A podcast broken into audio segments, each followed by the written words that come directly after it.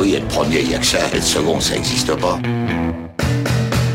Fais pas chier ou je te ferai une guerre comme t'en as jamais vu. Go ahead. Quand les types de 130 kilos disent certaines choses, ceux de 60 kilos les écoutent. Make my day. Vous savez mon nom, j'ignore le vôtre. Qui êtes-vous?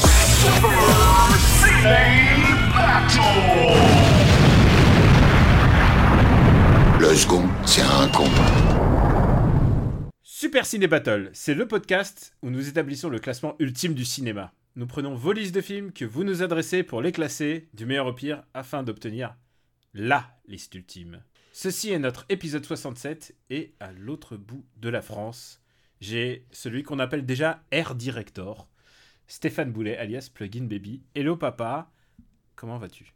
Eh ben écoute Daniel, ça va très bien. Bon, bonjour déjà, et puis bonjour, euh, bonjour tout le monde, bonjour aux auditeurs, ça, ça va très bien. J'ai, je, je marche actuellement sur les cernes qui me poussent euh, des yeux, mais, euh, mais, mais ça va. et, et alors comment se passe ta direction? Eh ben écoute, la direction, ça se passe bien. Euh, Est-ce que tu es grisé par le pouvoir? Quelque part, oui, exactement. J'ai déjà imposé euh, la moustache déjà à, à tous les collègues. Alors, ça pose quelques problèmes pour les co- collègues féminines, évidemment, mais euh, au bout d'un moment, il faut savoir faire des efforts. C'est un peu ça la, la Startup Nation aussi. hein. Je veux dire, si tu mets pas du tien, euh, tu n'arrives jamais à disrupter dans le bon sens. Euh, donc euh, voilà, premier, première, euh, première chose, porte de la moustache pour tout le monde. Et euh, je pense que ça commence à porter ses fruits en matière de, de discipline. Tu vois, déjà, on sent une cohésion d'équipe autour de, Ah, de ce projet. T'as fait la cohésion d'équipe par la moustache. Par la moustache, exactement. Est-ce que la moustache, ça ne deviendrait pas notre emblème au bout d'un moment? J'ai- peur qu'au bout d'un moment, effectivement, on, on- on- on ait une moustache de marbre. N'empêche, c'est quand même. Je crois que c'est un. Tu sais qu'ils se détestent en parler, euh, Macquarie, quoi. Il, Ah bah oui, je- je- Il est gêné par toute cette histoire. J'imagine, j'imagine. Même Henri Cavill, tu, tu sens qu'en interview, il commence à en avoir Même un peu ras la Henri. Cavill, il essaye de bien faire, c'est un gentil garçon. Maintenant, euh, je sais pas ce que ça va donner. euh, il fait Witcher sur Netflix, là. Oui, c'est vrai, il va, il il faire Geralt de Rive. Euh, Il a l'air. Et il est un peu jeune. Bah oui, il est un peu jeune pour. euh, C'est vrai, que dans l'absolu, Mads Mikkelsen, c'était quand même le, le- le- le casting de choix. Enfin, Mm. mais bon, Euh, Mais pourquoi pas après Il tout. y a un casting pour faire de l'argent aussi. Oui, voilà. Après, mais non, mais Et aussi pas. un autre truc, c'est que euh, Shirtless, je pense qu'il ressemble plus à Henri Cavill qu'à Matt. Oui, puis de toute façon, Mads Mikkelsen, je pense déjà qu'il fallait négocier avec Kojima pour qu'il le relâche aussi. Euh, Il y avait- il y avait ça parce que j'ai pas l'impression qu'il fasse grand chose en ce moment, ce pauvre petit Mads. Euh, on pense à toi. Et Kojima aussi. hein. Oui, Kojima. ah si, Kojima, on sait ce qu'il fait. Kojima, il reçoit tous les acteurs et réalisateurs du monde qui viennent signer sur son mur. Et c'est vraiment la seule actu qu'on a sur son truc. C'est entre deux bandes annonces. Oh, regardez, c'est trop bien. Euh, J'ai Edgar Wright qui est venu signer sur mon mur. Ok. Putain, si, si, si son jeu est jouable au TGS, mais, mais je, je me moquerai de toi. Alors, c'est bien, je risque pas grand chose parce que je, je suis prêt à parier un enfant qui ne soit pas jouable euh, au TGS. Putain, ça y est, tu me... tu- Bon, bah écoute, je choisis les deux. oh là là, putain, qu'est-ce qu'on qu'est-ce qu'on bavarde alors qu'on n'a même pas du tout commencé c'est, si c'est le premier épisode de quelqu'un, il, il- il est servi. oui, il va se dire c'est quoi, c'est con. Super Ciné Battle, donc c'est Stéphane Boulet et moi-même Daniel Andreev. Euh, vous nous envoyez des listes. euh, pour nous envoyer des listes, c'est facile. C'est euh, supercinébattle at gmail.com. C'est trois films par liste avec un titre. Et on est toujours sur les années 2000, donc de 2000 à 2009. Et euh, si je te dis 489. Ah, mais maintenant. Ah, pardon, je- pardon, pardon. 479. Ah bah, forcément, là, je sais, c'est le, le temps qui nous sépare de, du 1er janvier 2020, de la, Euh, la possible ouverture de la liste des années 2010. À la moustache. Exactement, la liste à la moustache. Putain, les gens qui prennent vraiment le, pour ce- ce- cet épisode-là en cours de route. Là. Alors, soyez les bienvenus. Donc, les gens nous envoient des listes, comme je l'ai dit. Et là, donc, on- les années 2000, euh, des années assez cinéphiles. Et pourtant, les derniers épisodes, on a rempli un peu le, le ventre mou, là. Oui, c'était c'était un, c'était un épisode euh, étrangement euh, apathique, en fait. Euh, Je me- euh, ah non, l'épisode n'était pas apathique. Non, mais, mais- on a traité des films qui étaient... Non, mais la liste, au final, Ouais. était. Voilà, les listes étaient assez. euh, Non, on, s- on s'est bien marré, mais c'est vrai que globalement. le mieux ouais, classé, c'était le Nouveau Monde. le mieux classé, c'était le Nouveau Monde. Et, et- oh, pour le coup, il y a eu débat sur le Nouveau Monde. Ouais. C'était c'était effectivement. Par contre, les autres, voilà, on était un peu dans, dans cette espèce de zone un peu, un, un peu, un peu, le, voilà, un peu molle. Ça m'a permis de, de mettre un peu de Mozart euh, dans le montage. Et mais on, a, on ne met jamais assez de Mozart dans le montage. Moi aussi, j'adore la 9 symphonie. Et alors, j'ai hâte qu'on fasse euh, To the Wonder parce que putain, la musique de To the Wonder, elle est vraiment bien Toi qui vas parler sur To the Wonder, ça va être vraiment bien. C'est vraiment, je, je me prépare. C'est ça que t'as envie, c'est ça? Exactement.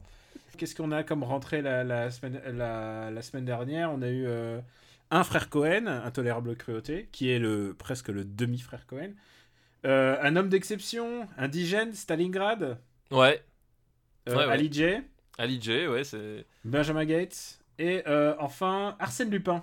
Arsène Lupin, voilà. Qui est un film que nous aimons beaucoup, hein. Je Ah crois ouais. que c'est vraiment le. Je crois qu'il- C'est ce qu'on en retiendra, Arsène Lupin qui est entre Wasabi et les Bronzés 3. Euh, voilà, c'est quand même. je pense qu'en matière de blockbuster français, on n'a pas fait mieux depuis. Alors, je pense que Cagliostro est mieux classé dans, dans, dans ces années qui le concernent. Je crois qu'effectivement, il est un peu mieux À classé. ouais. Lupin égal, tu vois. Oui, il y en a un qui est, qui est réalisé par euh, Miyazaki quand même. faut- Ça aide un tout petit peu. Ah, bah écoute, euh, point actu, tu sais que euh, Cagliostro no Shiro, donc le château de Cagliostro, oui, il ressort.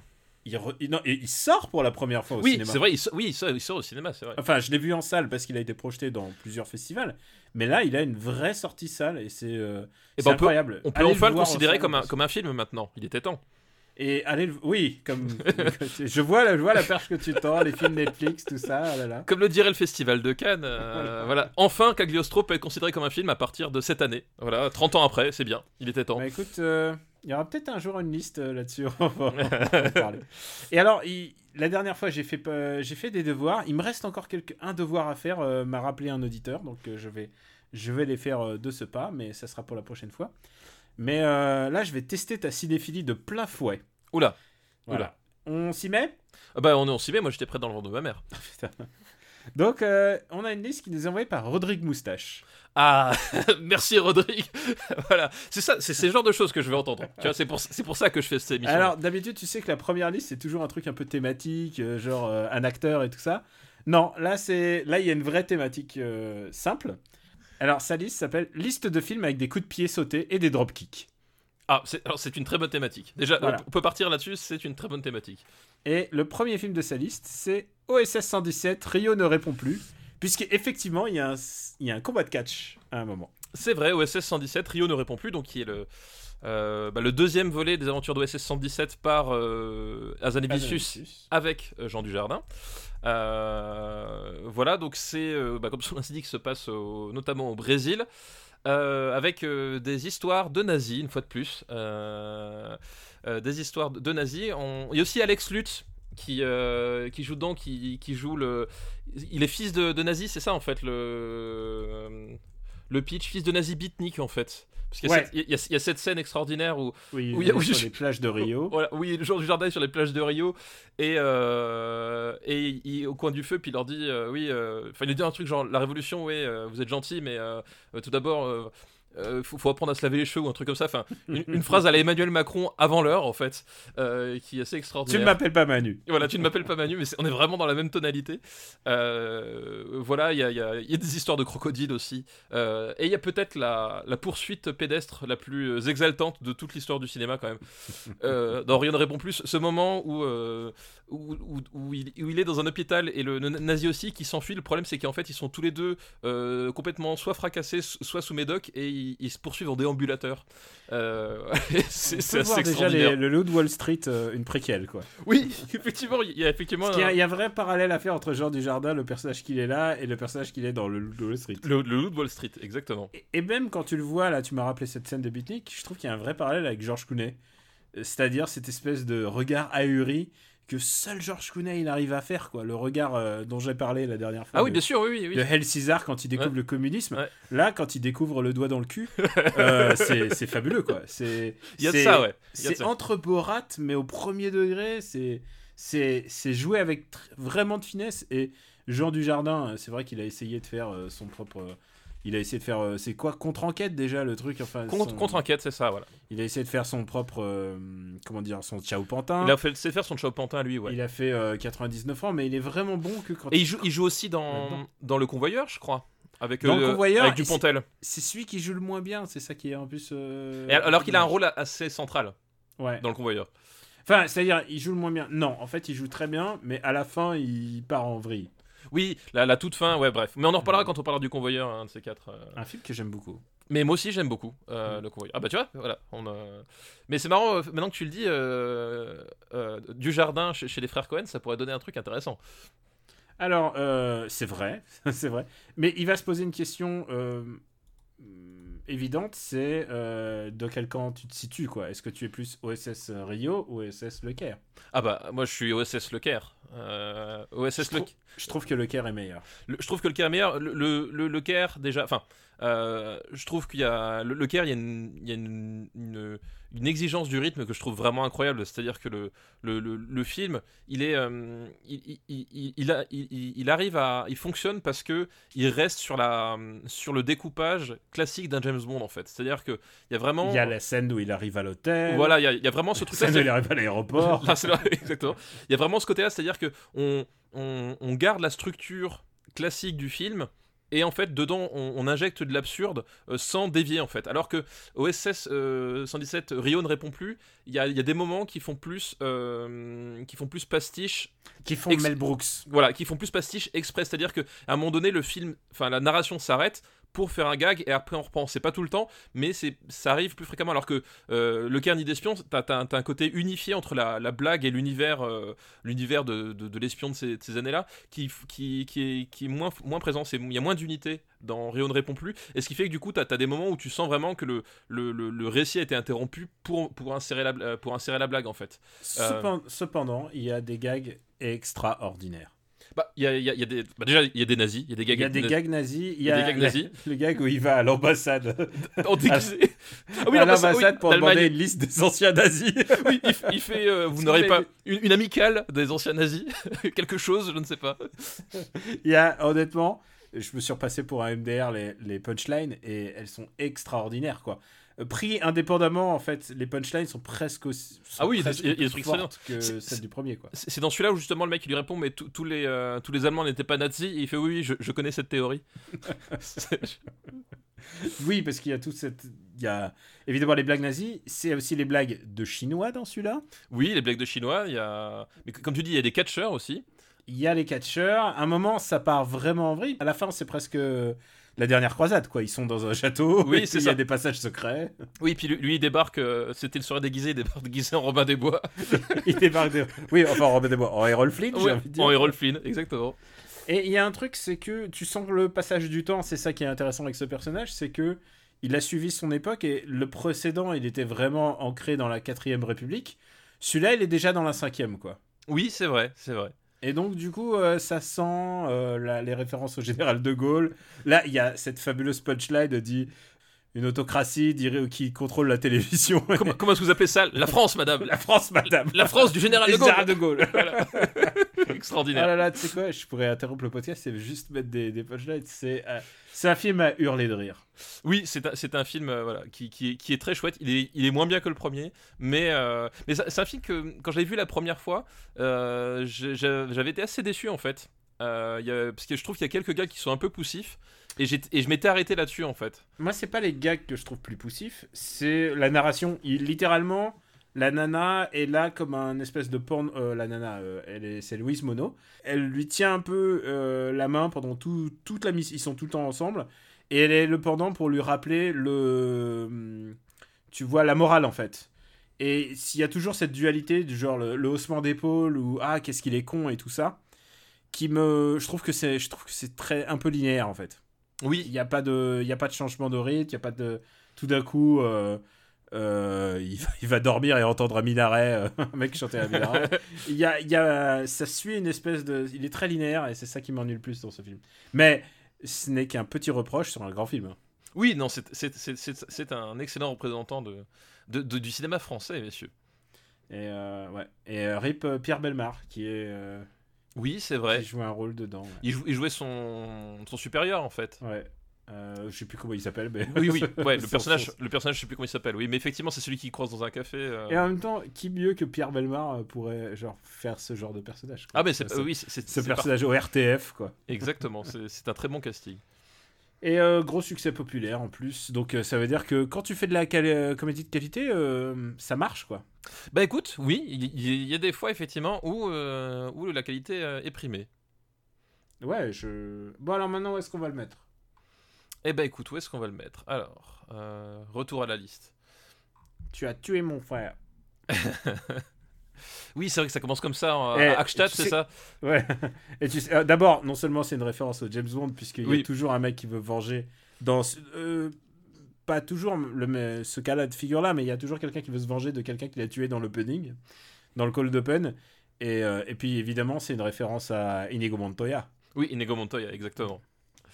Allez voir les, les précédentes émissions et, et écoutez Et, les voilà, écoutez. C'est Bon, une... pour, ce, pour ce bon pastiche finalement de, de la dernière croisade, où est-ce qu'on va le mettre? Bien sûr, il peut pas aller au-dessus de OSS euh, du, de Non, bien sûr, ouais. Euh, euh, Mais après, c'est un film que je regarderai avec, euh, avec joie. Avec joie. Moi aussi. Après, où est-ce que je le mettrais hein Moi, tu vois, je le mettrais en dessous de The Dark Knight. 38ème place, The Dark Knight. Euh, Banco. Voilà. Ok. J'ai même pas regardé, genre, je te. Euh, Il y a la 25e heure, mais. pff, On peut le mettre en dessous de la 25ème heure, hein, ça, ça me chagrine pas non plus. Euh, Allez, au-dessus de la 25e heure. En dessous de la 25ème heure. Hop, Mais c'est pas. Je veux dire, ça reste quand même dans un mouchoir de poche, quoi. 41ème place. Voilà. OSS 117. C'est quoi déjà? Rio Euh, ne répond plus. Alors, il va avoir un gros problème pour, euh, pour cette série. C'est comment Il faut faire un troisième vite? Bah alors oui, alors c'était en discussion. euh, Et puis, je crois que ça. En fait, ils ont... ça les faisait chier de en faire un. Oui, en fait, voilà, il y a- tout le monde le voulait, eux, ils étaient pas prêts, puis, puis si, puis non, et puis, euh, et puis voilà. Donc, euh, À force de, à force de blabla, et ben, et ben, finalement, on finit par en pas en avoir. Ou alors, euh, tu sais, on attend toujours Indiana Jones 4, quoi. oui, mais ça, j'y crois plus, Indiana Jones 4. C'est fini, Fini, hein. c'est fini C'est complètement, fini, ouais, fini. complètement fini. Le deuxième film euh, de la liste de Rodrigue, c'est un autre film avec euh, des coups de pied et des dropkicks, et ça, je peux te le garantir. C'est The City of Violence. Euh, The City of Violence, donc. euh, Est-ce que tu l'as vu? Oui, c'est le film. euh, C'est coréen, je crois, c'est ça? Oui, oui, exactement. C'est coréen. Mais j'allais dire de, de très forte inspiration japonaise, j'allais dire. Ouais, c'est c'est- c'est- vraiment le c'est vraiment. l'amalgame oui. de tout ça. Euh, ouais, c'est coré- coréen du Sud, on va dire. Hmm. Oui, c'est c'est une histoire de, de de flic qui revient dans sa ville natale et puis qui et qui met des dropkicks. C'est très John Wiseau. C'est un, c'est trois potes d'enfance, si je me souviens bien. Il y en a un qui est euh, qui est flic. euh, et l'autre, il euh, je sais plus s'il s'occupe d'un bar ou quelque chose. Non, il y en a un qui est euh, qui est yakuza, Ouais, et et et, enfin yakuza mafieux. et il y en a un qui est mort. Et il y en a un qui est mort et ouais, et il s'occupait d'un bar et et je crois qu'en fait ils s- non, je crois qu'ils étaient quatre. Ils étaient quatre justement. Ah, peut-être ils sont. Ouais, je me rappelle. Ils plus. étaient quatre et il y en a un, euh, je sais plus quel est son, son rôle. Je crois qu'il est aussi euh, Yakuza ou euh, il sert l'autre. Et en fait, il y a eu leur quatrième pote qui est mort. Et lui, il revient pour mener l'enquête. Et il se rend compte évidemment que euh, bah, les, choses ont changé. Et un peu de la manière dont, dans les films de John Woo, et bah, évidemment, elles ont changé en plus mal. Elles ont changé en pire. Alors, ce qui a noté, c'est que c'est le réalisateur de Battleship Island, quand même. Euh, C'est vrai. Qu'on avait euh, chaudement recommandé à la- au moment de sa sortie, qui depuis doit être sorti en Blu-ray ou ça doit pas être très loin. Ah, franchement, euh, ouais. euh, allez, voilà. bon, à voir. À voir, ouais, voilà, à voir. Pas un film parfait, mais un film à voir. À l'époque, je me, je me rappelle, on courait après les salles. Il était sorti sur, dans, dans deux salles à tour de rôle. Enfin, c'était un peu, c'était un peu le bordel. Donc voilà. Mais City of Violence, donc comme tu dis, oui, coréen archétypal, euh, euh, chi- euh, sino euh, chinois aussi, parce que ouais, l'influence de John Woo.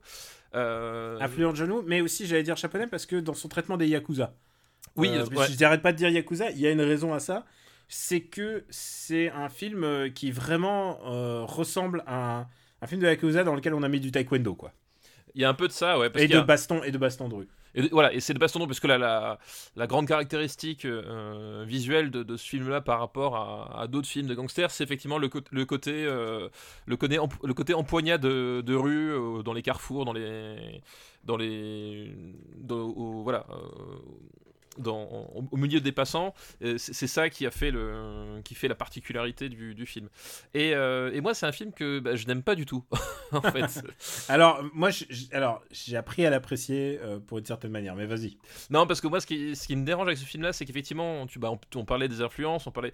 euh, je trouve que déjà, en termes de, de personnages, de narration, il apportait rien de plus que que les clichés qu'on connaissait déjà. Et je trouve que euh, visuellement, le film ne fonctionne vraiment pas. C'est-à-dire que je. Il y a, y, a, y a un moment donné, je me rappelle, il y a une baston, ils sont dans une, espèce d'avenue de, d'avenue qui avec, Ah, avec, des- tu parles de- du centre commercial. Voilà, du centre- enfin, pas voilà. du centre commercial, c'est plutôt des allées commerciales Voilà, à c'est la ça. japonaise. Voilà, c'est Ah, ça. la japonaise en plus. oui, ça c'est ça. ça. Ça ressemble effectivement à, à Shibuya en fait, le, le, le quartier. Bah, Euh, euh, j'allais dire plutôt, c'est plutôt les allées commerçantes en fait sur le côté. Ouais, mais je vois que je vois la référence. Ouais, tu vois là, parce que c'est c'est- une espèce de grande vi- vitrine éclairée avec une, une allée centrale et puis. euh, Exact. Ça ressemble, si tu veux avoir un point de repère pour toi, ça ressemble à l'allée de Nakano. Oui, ça ressemble euh, un qu'on peu à Nakano, ouais. Voilà. Ça ressemble effectivement, ça ressemble un peu à l'allée de Nakano. Et cette scène-là, en fait, qui, pour moi, c'est un peu le point de rupture parce que c'est une scène où en fait ils, ils vont, ils vont se tomber dessus par hasard, ils vont se bastonner. Et je trouve que la scène est super mal amenée, en fait. C'est-à-dire qu'il y a une espèce de convergence de, de, de certains, certaines choses à, à ce moment-là qui, que je trouve vachement artificielle. Alors, je, vais. Ah vas-y, vas-y, Non, ouais. en fait. Et il se tape dessus, et en fait, je trouve la, la, la scène vraiment mal filmée, et je trouve le film très pénible parce qu'il n'arrive pas à résoudre ce, ce problème entre euh, je veux raconter mon histoire, mais je veux que les gens se tapent dessus, alors on, va faire en sorte qu'ils se tapent dessus. Et quand ils se tapent dessus, je trouve pas ça très. euh, ni très esthétique, ni très satisfaisant, ni. ouais, Il y a un côté. euh, Il y a un côté incroyablement brouillon. Et à la fin, à la fin, c'est genre on se poignarde 5000 fois, on tombe. Ouais, il y a, voilà, il y a un truc. C'est une grosse référence à. Bah, je pense que c'est c'est après Kill Bill en plus. Donc euh, clairement, il y a l'après Kill Bill, donc le jeu côté, euh, on essaye de se réapproprier ce qu'on nous a pris déjà, euh, parce que la scène du restaurant final, euh, c'est clairement genre. euh, non, genre laisse- Kill Bill, laisse-nous en paix, on, on- on sait faire ça aussi. Ouais, mais le problème, c'est que du coup, contrairement à, à Kill Bill, c'est que en termes de, de mise en scène, de, de gestion de l'espace, chorégraphie. chorégraphie, c'est vraiment le bas du panier en fait. Et comme le film, enfin, se repose vraiment dessus, je trouve qu'il n'arrive pas à exister en dehors de ce moment-là. Euh, c'est un film qui, moi, j'ai voilà, j'ai vraiment pas du tout euh, aimé. euh, j'ai je suis pas du tout rentré dedans à aucun moment quoi. Alors moi, je, je comprends exactement ce que tu dis. Il y a un côté surenchère et même, j'ai envie de dire, jeu vidéo en fait. Pour moi, c'est un vrai beat'em de jeu vidéo, ce qu'on est en train de voir. Ah, et ça te rappelle Yakuza, c'est pour ça que t'avais pris à l'aimer. Exactement. Eh oui. C'est le film qui adapte le mieux Yakuza en fait. Eh, Parce que dans Yakuza, le jeu vidéo, il y a des moments où tout d'un coup il y a des bastons et elles sont pas du tout réalistes. C'est-à-dire, il y a des mecs qui débarquent de n'importe où et qui viennent et, et qui viennent se battre. Et là, littéralement, c'est il y a le club de baseball, il y a le club de hockey, le club de vélo, je sais plus ce qu'il y avait encore, le club des, breakers hip-hop. Et ils arrivent tous dans cette, euh, dans cette allée commerciale. Et je comprends que ça choque parce que c'est complètement idiot. Genre, pourquoi les Yakuza, ils iraient engager le club de hip-hop pour casser la gueule à deux mecs? Pourquoi les Yakuza, ils iraient prendre le club de baseball avec des battes? Pourquoi ils prendraient pas des Yakuza avec des battes, tu vois? Il y a, y a un truc complètement débile de, de l'ordre du jeu vidéo qui, je pense, n'était pas complètement voulu quand il l'a fait. Ouais, je pense, je pense aussi en fait. je pense, que, c'est c'est parce qu'il y a, y a de l'ordre de ce que tu dis, de l'ordre de l'hésitation, qu'il hésite entre plusieurs styles. Mais pour moi, le côté. Cette scène-là, pour moi, c'est une vraie scène de jeu vidéo en film. Non mais je, je- je- mais je suis d'accord avec toi. Je pense que Elle est pas voulu. C'est-à-dire que Elle est absurde. Pour moi, tu, tu appuies sur A et, euh, et tout d'un coup, il, y a, il va y avoir les, les, les flics avec leur bazooka qui vont débarquer, tu vois. oui, c'est ça. pour voilà. moi, c'est Streets of Rage. Mais c'est ça le problème, c'est que on n'est pas chez Walter Hill en fait. On n'est pas dans, euh, dans les guerriers de la nuit où On est en justement, 2006, ouais. où où justement dans les guerriers de la nuit, il y a, il y a une façon de présenter le contexte et une façon de développer l'univers aussi bien euh, narrativement avec la voix du DJ et visuellement avec les, avec les couleurs, avec la photo, avec. euh, Ah non, non, avec là, la- tout- là, Là- on dirait que c'est. euh, tu Bon, vois, euh, dans- voilà, dans, dans les guerriers de la nuit, t'es prévenu dès le départ et ça s'inclut dans. Là, le problème, c'est qu'en fait, il développe un espèce de drame. Euh, Ah, c'est super noir sur su- l'amitié. su- Super noir, et d'un seul coup, effectivement, il, il, il, il- il bascule dans un truc coup, il y a l'amicale des, des rollerbladeuses. Enfin, Voilà, non mais c'est ça. Et, euh, Je crois qu'il y a des gars qui se battent avec des yo-yo ou des trucs comme ça. Enfin, c'est. voilà, et du coup, euh, débile. Et du coup, enfin, ce qu'on te vend pendant, en plus, ça, ça enfin, toute la mise en place est, est- est assez longue dans mon souvenir, enfin assez longue. C'est-à-dire que c'est, t'as pas une, baston tout de suite homérique avec, avec voilà des, Non, des- des- ça vient au bout de, de 30 minutes, une heure. euh. 30, 30 minutes, ouais, 30 même un peu minutes, plus, 30 ouais. minutes facile, ouais. Et donc du coup, t'es, dans, un film, et puis d'un seul coup, le truc se, se brise, mais vraiment, tu comprends pas pourquoi, ni comment, ni, ni pour quelle raison. On, on te propose ça, puis à partir de là, moi, j'ai plus réussi à m'attacher ni à ce qui se passait, ni au personnage. Enfin, tu vois, genre, j'ai fait, qu'est-ce que, qu'est-ce que c'est que ce truc, quoi? Et, et ça m'a sorti complètement, quoi. Alors moi ça m'a pas sorti parce que j'ai j'aime bien j'aime bien la- la- le côté jeu vidéo et effectivement je pense qu'il y a deux tons complètement différents dans ce film. Il y a le ton méga dark euh, presque Kitano Oui, mais, mais là, nouveau, on est dans du Kitano un peu. Enfin, Ah, on est que dans du, on est que dans des versions light de ce qui Voilà. existe déjà. Ça, on est ça, dans on est du, d'accord. du, du Kitano superficiel. Enfin, tu vois, Mais je pense pas- qu'il y a, il y a un mashup qui aurait pu se faire, qui aurait pu être grandiose. Mais rien que pour cette scène de baston, je pense que si tu regardes cette scène de baston en oubliant complètement ce qui s'est passé avant et en oubliant ce qui se passe après, tu y prends plaisir. Ouais, peut-être. Ouais, mais Elle encore. est, elle est, c'est n'importe quoi. Et Oui. puis ensuite, euh, quand, quand il arrive euh, dans la forteresse, et puis tout d'un coup, il, il y a tout le monde qui se met à se battre, bah, genre même les cuistots et tout ça. Et ça, on voit ça que dans Yakuza 2, quoi. Oui, c'est clair. Euh, Merde, je veux pas que je spoil Barocco. Euh, Où est-ce qu'on va le mettre? The City of Violence, euh, qui est- doit être dispo en DVD. Ah oui, oui, bah moi, bah, moi je l'ai découvert comme ça. Enfin, j'ai découvert. euh, Oui, moi j'ai en DVD. Ah oui, il est en DVD français. Ouais, Oui, oui, il est, il est sorti. Enfin, je sais pas s'il est sorti en salle française, Non, non, non. mais euh, mais par contre en, D- en DVD, moi je l'ai découvert comme ça en fait, dans, Hmm. Dans un cache converteur, dans un bac. J'ai un DVD français. On Ah. devrait faire gagner les DVD qu'on qu'on qu'on va utiliser pour le pour le Super Ciné Battle. Genre euh, le prochain live. oh, t'as gagné Arsène Lupin. Bravo à toi. Dédicacé par Stéphane Boulet. Euh, Où est-ce qu'on met ce film? Euh, Euh, je trouve que la bon, la brute et le cinglé dans l'ordre de coréen et nawak est meilleur. Ah oui, moi aussi je trouve ça vraiment meilleur. Enfin, vraiment. Moi je. Euh, Mais pas beaucoup moins non plus. euh, où est-ce qu'on a mis la bonne la brutale cinglée C'est quel euh, Euh, Le bon, la brute et le cinglé, il est 104ème, qui est assez haut. euh, 104ème Moi je vois ça, tu vois, par exemple, moi le film que je vois, j'arrive pas à voir en dessous. euh, que j'arrive pas à voir en dessous et ça va te faire plaisir, c'est Punisher Warzone.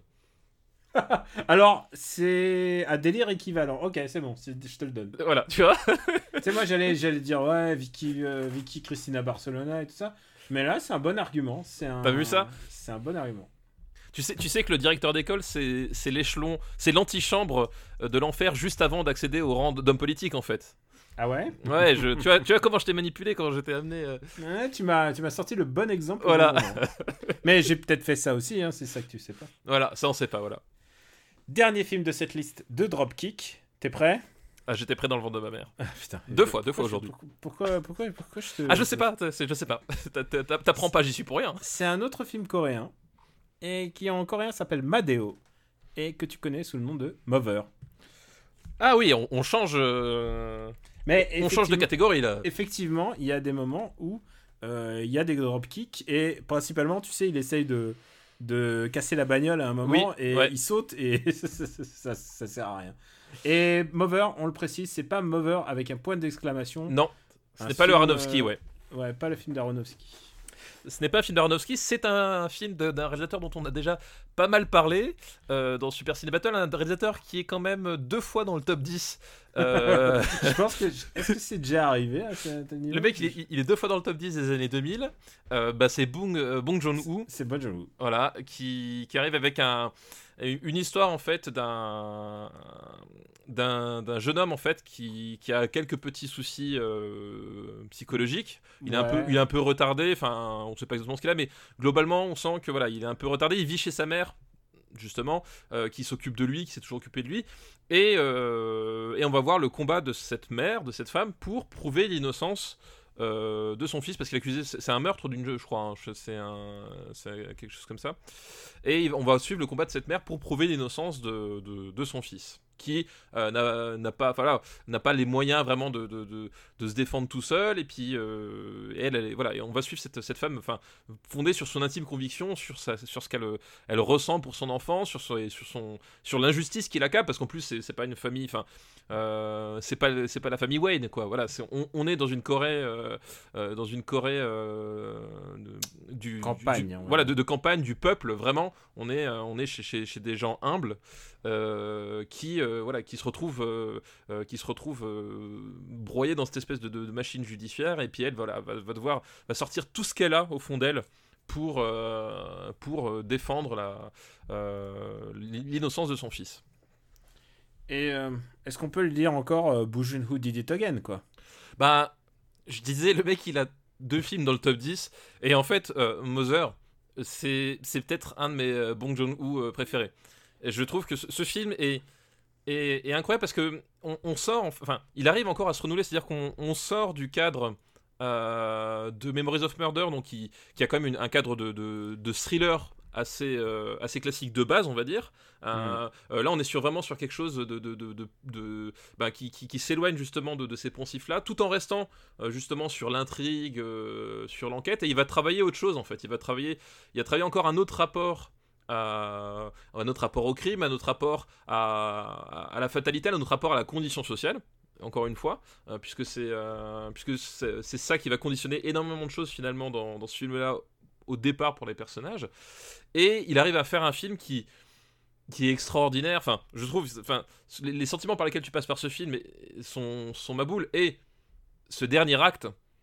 Euh, Ah, le, der- le, le reveal. Ouais, le, le- le- voilà. Alors, Le euh, reveal sous Ah, la, arrête- dans la boue. voilà, on- je crois, qu'on- je crois qu'on va rien dire parce que, enfin, vraiment, on va. Mais il y a la- la- le dernier acte est d'une euh, d'une puissance euh, émotionnelle, enfin, Et même, extraordinaire. et même ça continue encore après. Je pense qu'on peut même dire qu'il y a Oui. ensuite un, Non, mais tout, toute il y a la, un épilogue. euh, tout- toute la fin, tout l'épilogue, enfin, euh, tu, tu, enfin, tu, tu vois en fait la, puissance de l'amour de, de, de- de cette mère, enfin, cette espèce de- de conviction euh, qui, est inébranlable, qui vraiment euh, est, vraiment extraordinaire. Et puis tu, voilà, comme dit, tu, sens qu'elle est toute seule face euh, au système, c'est-à-dire qu'il y a personne qui va, l'aider. Elle remonte l'enquête toute seule. Voilà, elle est, vraiment obligée d'être, seule contre tous quelque part.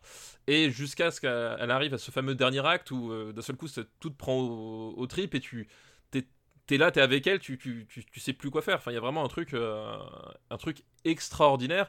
Et c'est, euh, et c'est un film coréen, donc c'est, à la fois d'une, c'est un film d'une cruauté assez, euh, assez folle, même si on n'est plus dans les, on n'est pas dans les, dans les délires justement à, à la The Chaser. Enfin, on est, on Il y, est a, il y a de la cruauté euh, policière. Oui. Ça, un- Oui, la cruauté policière, mais- récurrent. Mais on est, on est sur une cruauté euh, psychologique qui est, euh, qui est extraordinaire. Enfin, moi, ce, film-là, euh, la fin, elle me, elle me retourne, elle me, bouleverse. Et il y a un truc, euh, y a un truc fort et qui, qui et, vraiment, il y a, a que qui arrive à faire ça sans que ce soit gratuit. C'est-à-dire que c'est même, même pas un gimmick. On est vraiment au service de l'histoire. On est pris dedans.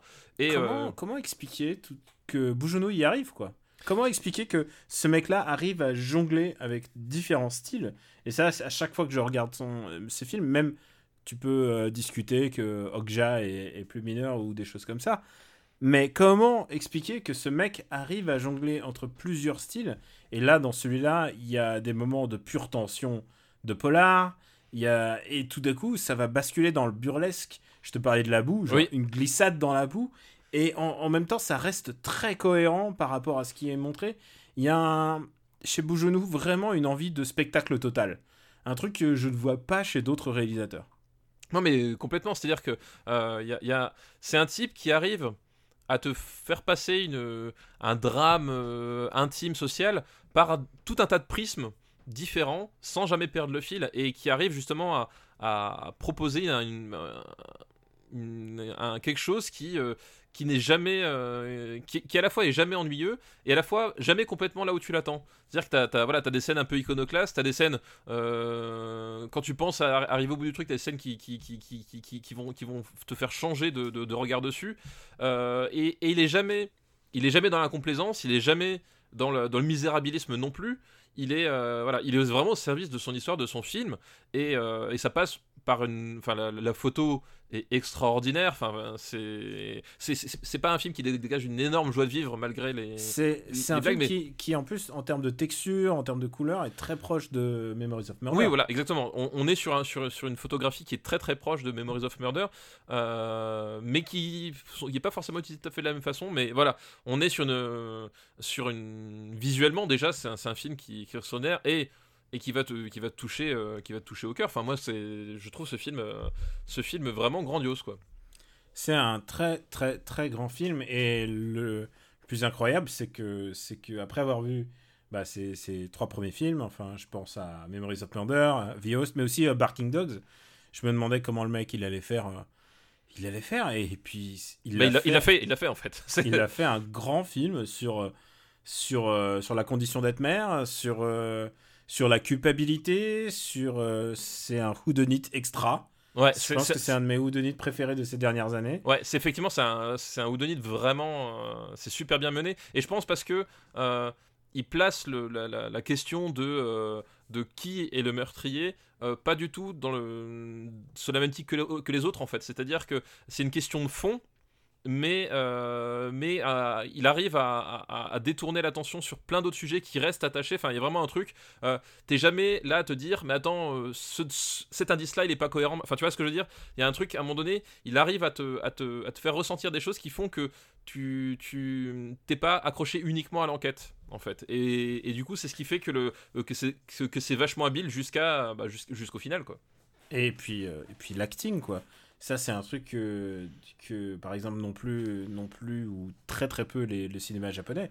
Cet acting à tel, à tel niveau, quoi. Le- la, la mère est extraordinaire. quoi. Ah, Je- euh, exactement Kim exactement Hee-ja, euh, et puis, et puis le, le garçon qui joue quand même un, un, un fils, euh, un fils retardé, c'est vraiment, il est, il est, il est, il est criant de vérité, quoi.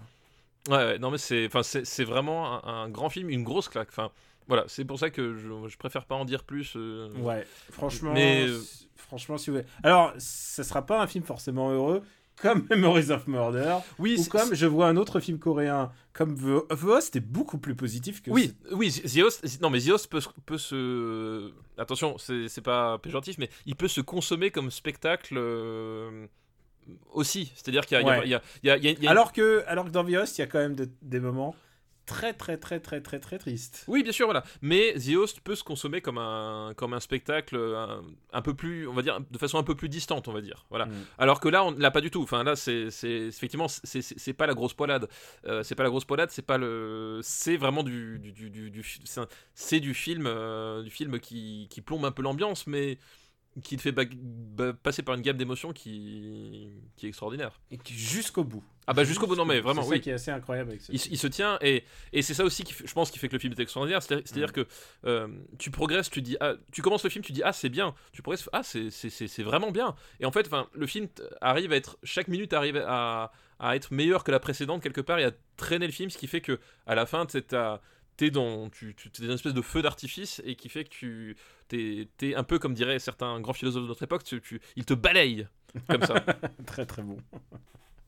Ah, comment tu l'as héliporté ta. comment tu l'as héliporté ta vanne? Ah putain Euh,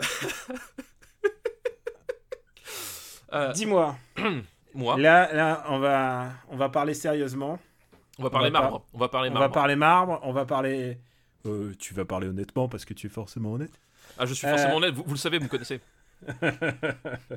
Donc, est-ce que tu préfères The Host ou Mover Ah, je préfère Mother. Je crois que je préfère Mover, mais pas de Je peux pas te le jurer. Mais je pense que Mover est un film.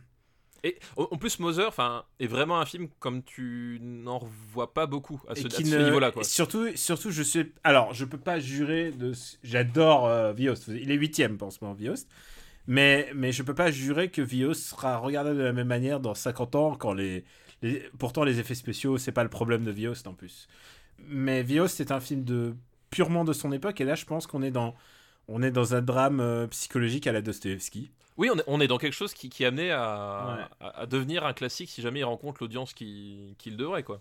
En tout cas, c'est notre classique, c'est sûr. Ouais. Donc, ça veut dire qu'on va le mettre au-dessus de 8. Mais alors, où on va le mettre? Où est-ce qu'on va le mettre? Alors, par rapport à JSA. Ah Par- parlons peu, parlons Corée. Ah Moi, je, je le- personnellement, je le vois pas dans le top 3. Je le vois pas top 3. euh, Mais, mais, mais top, top 4. euh, si tu me dis juste au-dessus de Vios, je comprends aussi. Tu vois. euh, euh, ah, c'est compliqué parce que. On, touche, on touche quand même à, à une partie du marbre assez sensible, hein, quand même. Ouais, là, là, il y, a peu- il y en a peu qui rentrent là-dedans. Euh, Le dernier à être rentré, euh, c'est GSA 61ème. C'est so- ouais, JC Euh, 60. c'est- et- pardon, pardon. GSA épi- épisode 61. Non, il y a Exilé qui est rentré. Ah, il y a Exilé, bravo. bravo de Jonito, euh, ouais. qui, qui est rentré à l'épisode 64. Bah, je suis euh, désolé, déjà Exilé va descendre d'un cran. Ah, c'est, on peut pas tout avoir. c'est la règle du marbre. Hein. On est... Déjà rentrer dans le top 25, déjà c'est pas évident non plus. Euh, moi, je serais tenté de le mettre en quatrième position, juste au-dessus de JSA.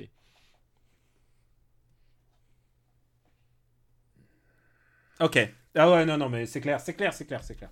Évidemment, ça me paraît évident maintenant que tu le dis, mais ouais, évidemment. Tu sais, parce que je peux tergiverser. Oui, Euh, non mais. Millennium Actress, c'est un film extraordinaire. Oui, oui, voilà. Euh, Chi- Voyage de Chihiro Chihiro, et- pareil. Et, et mon Miyazaki, et mon Miyazaki tardif préféré. La Graine et le Mulet est un film essentiel pour moi. Viost est un grand film. Les Exilés, on, on va pas revenir dessus. Non mais voilà, il y a. Mais voilà, il y a un moment où ça s'impose, quoi. Voilà, le, le- le- le marbre, a- le marbre a parlé, le marbre a réclamé, surtout, je pense que c'est ça. Le marbre réclame la Corée. Alors, Exactement. ce qui est intéressant, et je pense à Super Stat Battle, euh, ce qui va être intéressant, c'est d'avoir la représentation nationale des pays euh, dans le top, tu vois. Ça, va être intéressant, puisque, puisque là, on est déjà à deux films. à- On a trois films coréens deux, dans le top 10. 4, 4, 4. 4, 4. 4 films coréens dans le top 10. 4 films coréens dans le top 10, et précisons qu'aucun réalisateur coréen nous a offert de tour en hélicoptère hein, pour jusqu'à maintenant. Putain. Donc euh, voilà. Ouais, non, non, mais écoute, c'est du grand cinéma. C'est du très grand cinéma. Et, euh, et je pense que Mover est un, est un classique. Oui, je, non mais je pense aussi. Et, C'est- et- ça- pour moi, ça fait aucun doute, quoi. Et, et je pense que, euh, euh, euh, sans, sans- sans vouloir préjuger de, de quoi que ce soit, mais euh, autant Memories of Murder avait eu un, un retentissement un peu. Euh, un petit retentissement quand même à l'époque parce qu'évidemment c'est pas c'est pas euh, 10 millions d'entrées hein, ces films là mais Memories of Murder avait quand même euh, on avait quand même parlé à, à- à l'époque de sa sortie. Moi j'en souviens c'est comme ça d'ailleurs que je, je suis allé voir le euh, acheter le, le DVD à l'époque. Mm. c'est parce que j'avais entendu dans les festivals je crois qu'à l'époque c'était encore Cognac euh, Ah bah, euh, autant, Mo- autant Moser, il- il est passé à Cannes. voilà. Mais autant, oui, mais il est passé à Cannes, mais autant, tu vois, euh, il, a, il a pas eu le, il, il a pas eu l'effet un peu comme Infernal Affairs, tu vois. C'est genre, Hmm. ça n'a pas été un phénomène du, de, un phénomène, un micro phénomène, on va dire, à un moment donné ça n'a pas été un pivot, pivot cinématographique, Voilà. c'est-à-dire dans le même sens où GSA ou Memories of Murder Voilà. ont été. Et, et, et du coup, bah, j'espère que, que lui consacrer cette place va donner, à- en tout cas, envie à nos, à nos auditeurs de, de Ah découvrir ce euh, très grand film. Allez-y, quoi. Mover, c'est un grand, grand, grand film. C'est un film comme vous, comme on n'en voit pas souvent, quoi. Bah, moi, je- moi, personnellement, de, dans, sur ces thématiques-là, de cette façon-là, euh, vraiment. j'en- GSA est un film unique. Mais Oui, euh, sûr, Mover, Mover est un film qui aurait pu être fait dans n'importe quel autre pays. Et c'est fou que ça soit à ce moment-là de l'histoire du cinéma, à ce moment-là, on l'a dit, à ce moment-là où la Corée se libère, devient une démocratie, enfin, euh, quitte, ne- n'est plus une dictature, que tout d'un coup, ces cinéastes qui ont été formés donc sous la dictature prennent le courage de faire ce genre de cinéma, quoi. C'est incroyable. Et là, on vous parle de cela, mais il y en a encore pas mal d'autres aussi. Il y en a d'autres, ouais, ouais. Mais en Mm. tout cas, voilà. euh, après, est-ce que je me, je me Mother en termes de disponibilité, je sais pas s'il se trouve encore facilement. euh, Oh, attends, attends, si, attends, bouge pas. Hop. Ah si, si, si, si, si, effectivement, je vois. euh, Ah, alors, ironie du sort, c'est, un, un un DVD euh, TF1 vidéo, dis donc. Ah, mais comme, euh, comme Memories of Murder, la première édition. Ouais, ouais. Mais bon, euh, je, vois, je vois des trucs de, de vente en ligne que je ne citerai pas, mais qui parfois t'envoient des DVD à toi. Il est à, il est à 8 euros, quoi. Ouais, voilà, donc achetez-le. Voilà, je sais pas, j'ai pas, fait Just- pas fait Just Watch. Tu sais que Just Watch, je me l'utilise tous les jours maintenant. Ah bah oui, oui, je sais bien, ouais. C'est vraiment super utile. Bah, ça, euh, je pense. Par contre, euh, il est. Alors, pour la petite anecdote, il est sur le. Enfin, en tout cas, il était sur le Netflix japonais. Euh, Ah bah, Quand- parce que quand, j'étais au Japon euh, cette année, j'ai voulu profiter du Netflix japonais et en fait la quantité de films coréens qui- qu'ils ont, bon malheureusement ils sont sous-titrés qu'en japonais donc pour moi ça posait un, un petit souci mais Ah ouais, ils, sont, ils ne Ouais. font pas une... il n'y a pas les sous-titres anglais pour les, pour les productions euh, coréennes et, et japonaises en fait donc du coup euh, bon ça limite un peu quand même les- Mm. quand, t'es pas, quand tu parles pas la langue c'est voilà. Donc voilà, quatrième meilleur film euh, des années 2000, et j'aime autant dire que c'est le meilleur film qui s'appelle Mover. Et c'est le meilleur film qui... ouais, sans divulgacher quoi que ce soit au niveau de la liste des années Sans 2010. parler de voilà. 2010, je, je pense que Je pense qu'effectivement, beaucoup plus haut. Alors, on a mis le, on a mis le braquet très très haut, alors je pensais pas qu'on allait tout de suite attaquer très très haut comme ça. On va d'abord remercier Rodrigue. On va d'abord re- re- remercier Rodrigue Moustache qui, qui euh, en plus d'avoir un excellent pseudo, a proposé une liste tout à fait euh, euh, alléchante. Et on va redescendre d'un cran, Ah, puisque c'est une liste qui nous est envoyée par Jérémy Cochet. merci Jérémy pour ta liste. Nom de la liste, deux points. 1, 2, 3, navet. Ah oui, alors du- il prévient d'emblée là. Voilà, Ouais. c'est- genre euh, voilà. Et alors Nous rappeler que le cinéma c'est aussi ça. Et si c'est 1, 2, 3 navets, c'est que ces chiffres, euh, ces, ces, hum, ces films contiennent tous des chiffres. Ah, Voilà. d'accord. Vraiment, je suis épaté par la- l'imagination quand même des gens qui envoient les listes pour Ah, trouver il- les, les, les, le- le- les thématiques, les, les, les convergences. euh, voilà, C'est quoi, il y en a tellement, et il faut que je fasse un choix à chaque fois dedans. Et en plus, on va s'en laisser, puisque un jour, on va quitter les années 2000, un jour très prochain, j'ai envie de dire. Mais, euh, mais du, coup, euh, du coup, il nous en restera encore pas mal, et il y a vraiment, il y a plein de... a- Parfois, il y a des gens qui m'envoient genre trois bonnes listes dans le même mail. et je Comment je vais fais- faire, comment- comment je vais faire, exactement. Et alors, le premier film de sa liste, c'est un film de James Wong qui s'appelle The One. Euh, le truc avec Jet Li là? Le truc avec Jet Li, qui est, accessoirement parlant, dispo sur Netflix. Euh, voilà The One, alors c'est celui où il, il incarne un, un espèce de super tueur interdimensionnel qui va ou qui va dans les dimensions tuer tous ses, tous, ses, tous ses clones et qui devient chaque fois plus fort. Et du coup en fait à fur et à mesure qu'il tue ses clones les clones deviennent eux aussi plus forts parce qu'ils récupèrent euh, chacun la, la force des autres. Et à la fin t'as Jet Li contre Jet Li le, le gentil contre le méchant. C'est un peu le, le double impact de, de Jet Li quoi. C'est un peu le double impact avec, avec, avec un, voyage interdimensionnel enfin univers parallèle enfin une connerie dans, dans ce genre là quoi Exactement, c'est Jet Li contre Jet Li. Est-ce que tu l'as vu? Vu, Ah, vu ce oui. que tu en racontes, c'est que tu l'as vu. je, je, je l'ai vu je, l'ai vu et, euh, et Et j'ai- l'air de kiffer. Et voilà, et c'est un, film qui m'a euh, beaucoup marqué, euh, qui m'a beaucoup beaucoup marqué, surtout que euh, bon, on est sur sur Jet Li tardif, Jet Li, ta- enfin tardif. En tout cas, euh, d'un point de vue euh, carrière depuis Hong Kong, on est sur un Jet Li euh, tardif qui débarque Hollywood et qui, et qui veut faire ses, ses trucs à lui. Et c'est un film avec Jason Statham aussi. Ouais. Il est agent, il est agent du multiverse. il a- Avec Carla Gugino. Non, Oui, je sais pas. si- Non, elle est pas. elle- non, non, si elle joue la femme, elle joue sa femme. Non, pardon, je, je confonds. Ouais, ouais. Et, Et Carla Gugino, elle a joué dans tellement de bons films et aussi tellement de trucs ringards. Et voilà, et, alors, et là, je pense qu'on n'est pas tout à fait sur les, ce qu'on pourrait qualifier des bons films. hein, avec The On est- One, On est plus dans le ringard. on est plus dans le ringard, c'est... Alors, il faut expliquer un truc, c'est que euh, Jet Li, qui était quand même une putain de star de... de- À l'époque, là, il était au firmament. Et euh, et t'étais pas habitué à voir des, des effets en 3D. Et là, il y a vraiment beaucoup, beaucoup d'effets en CG qui ont très, très, très, très mal vieilli. Oui. Enfin, je devine qu'ils ont mal vieilli parce que déjà à l'époque, ils étaient vieux. C'est ce que j'allais dire, en fait, tu, de- tu devines bien, parce que à l'é- à l'époque, effectivement, c'est un... euh, comme on est sur un, sur un ressort euh, de science-fiction, où, où globalement, en fait, on va se servir de... De, de, de cette excuse-là pour, pour dire oui, il est, il est incroyablement puissant, il va faire des trucs pas possibles.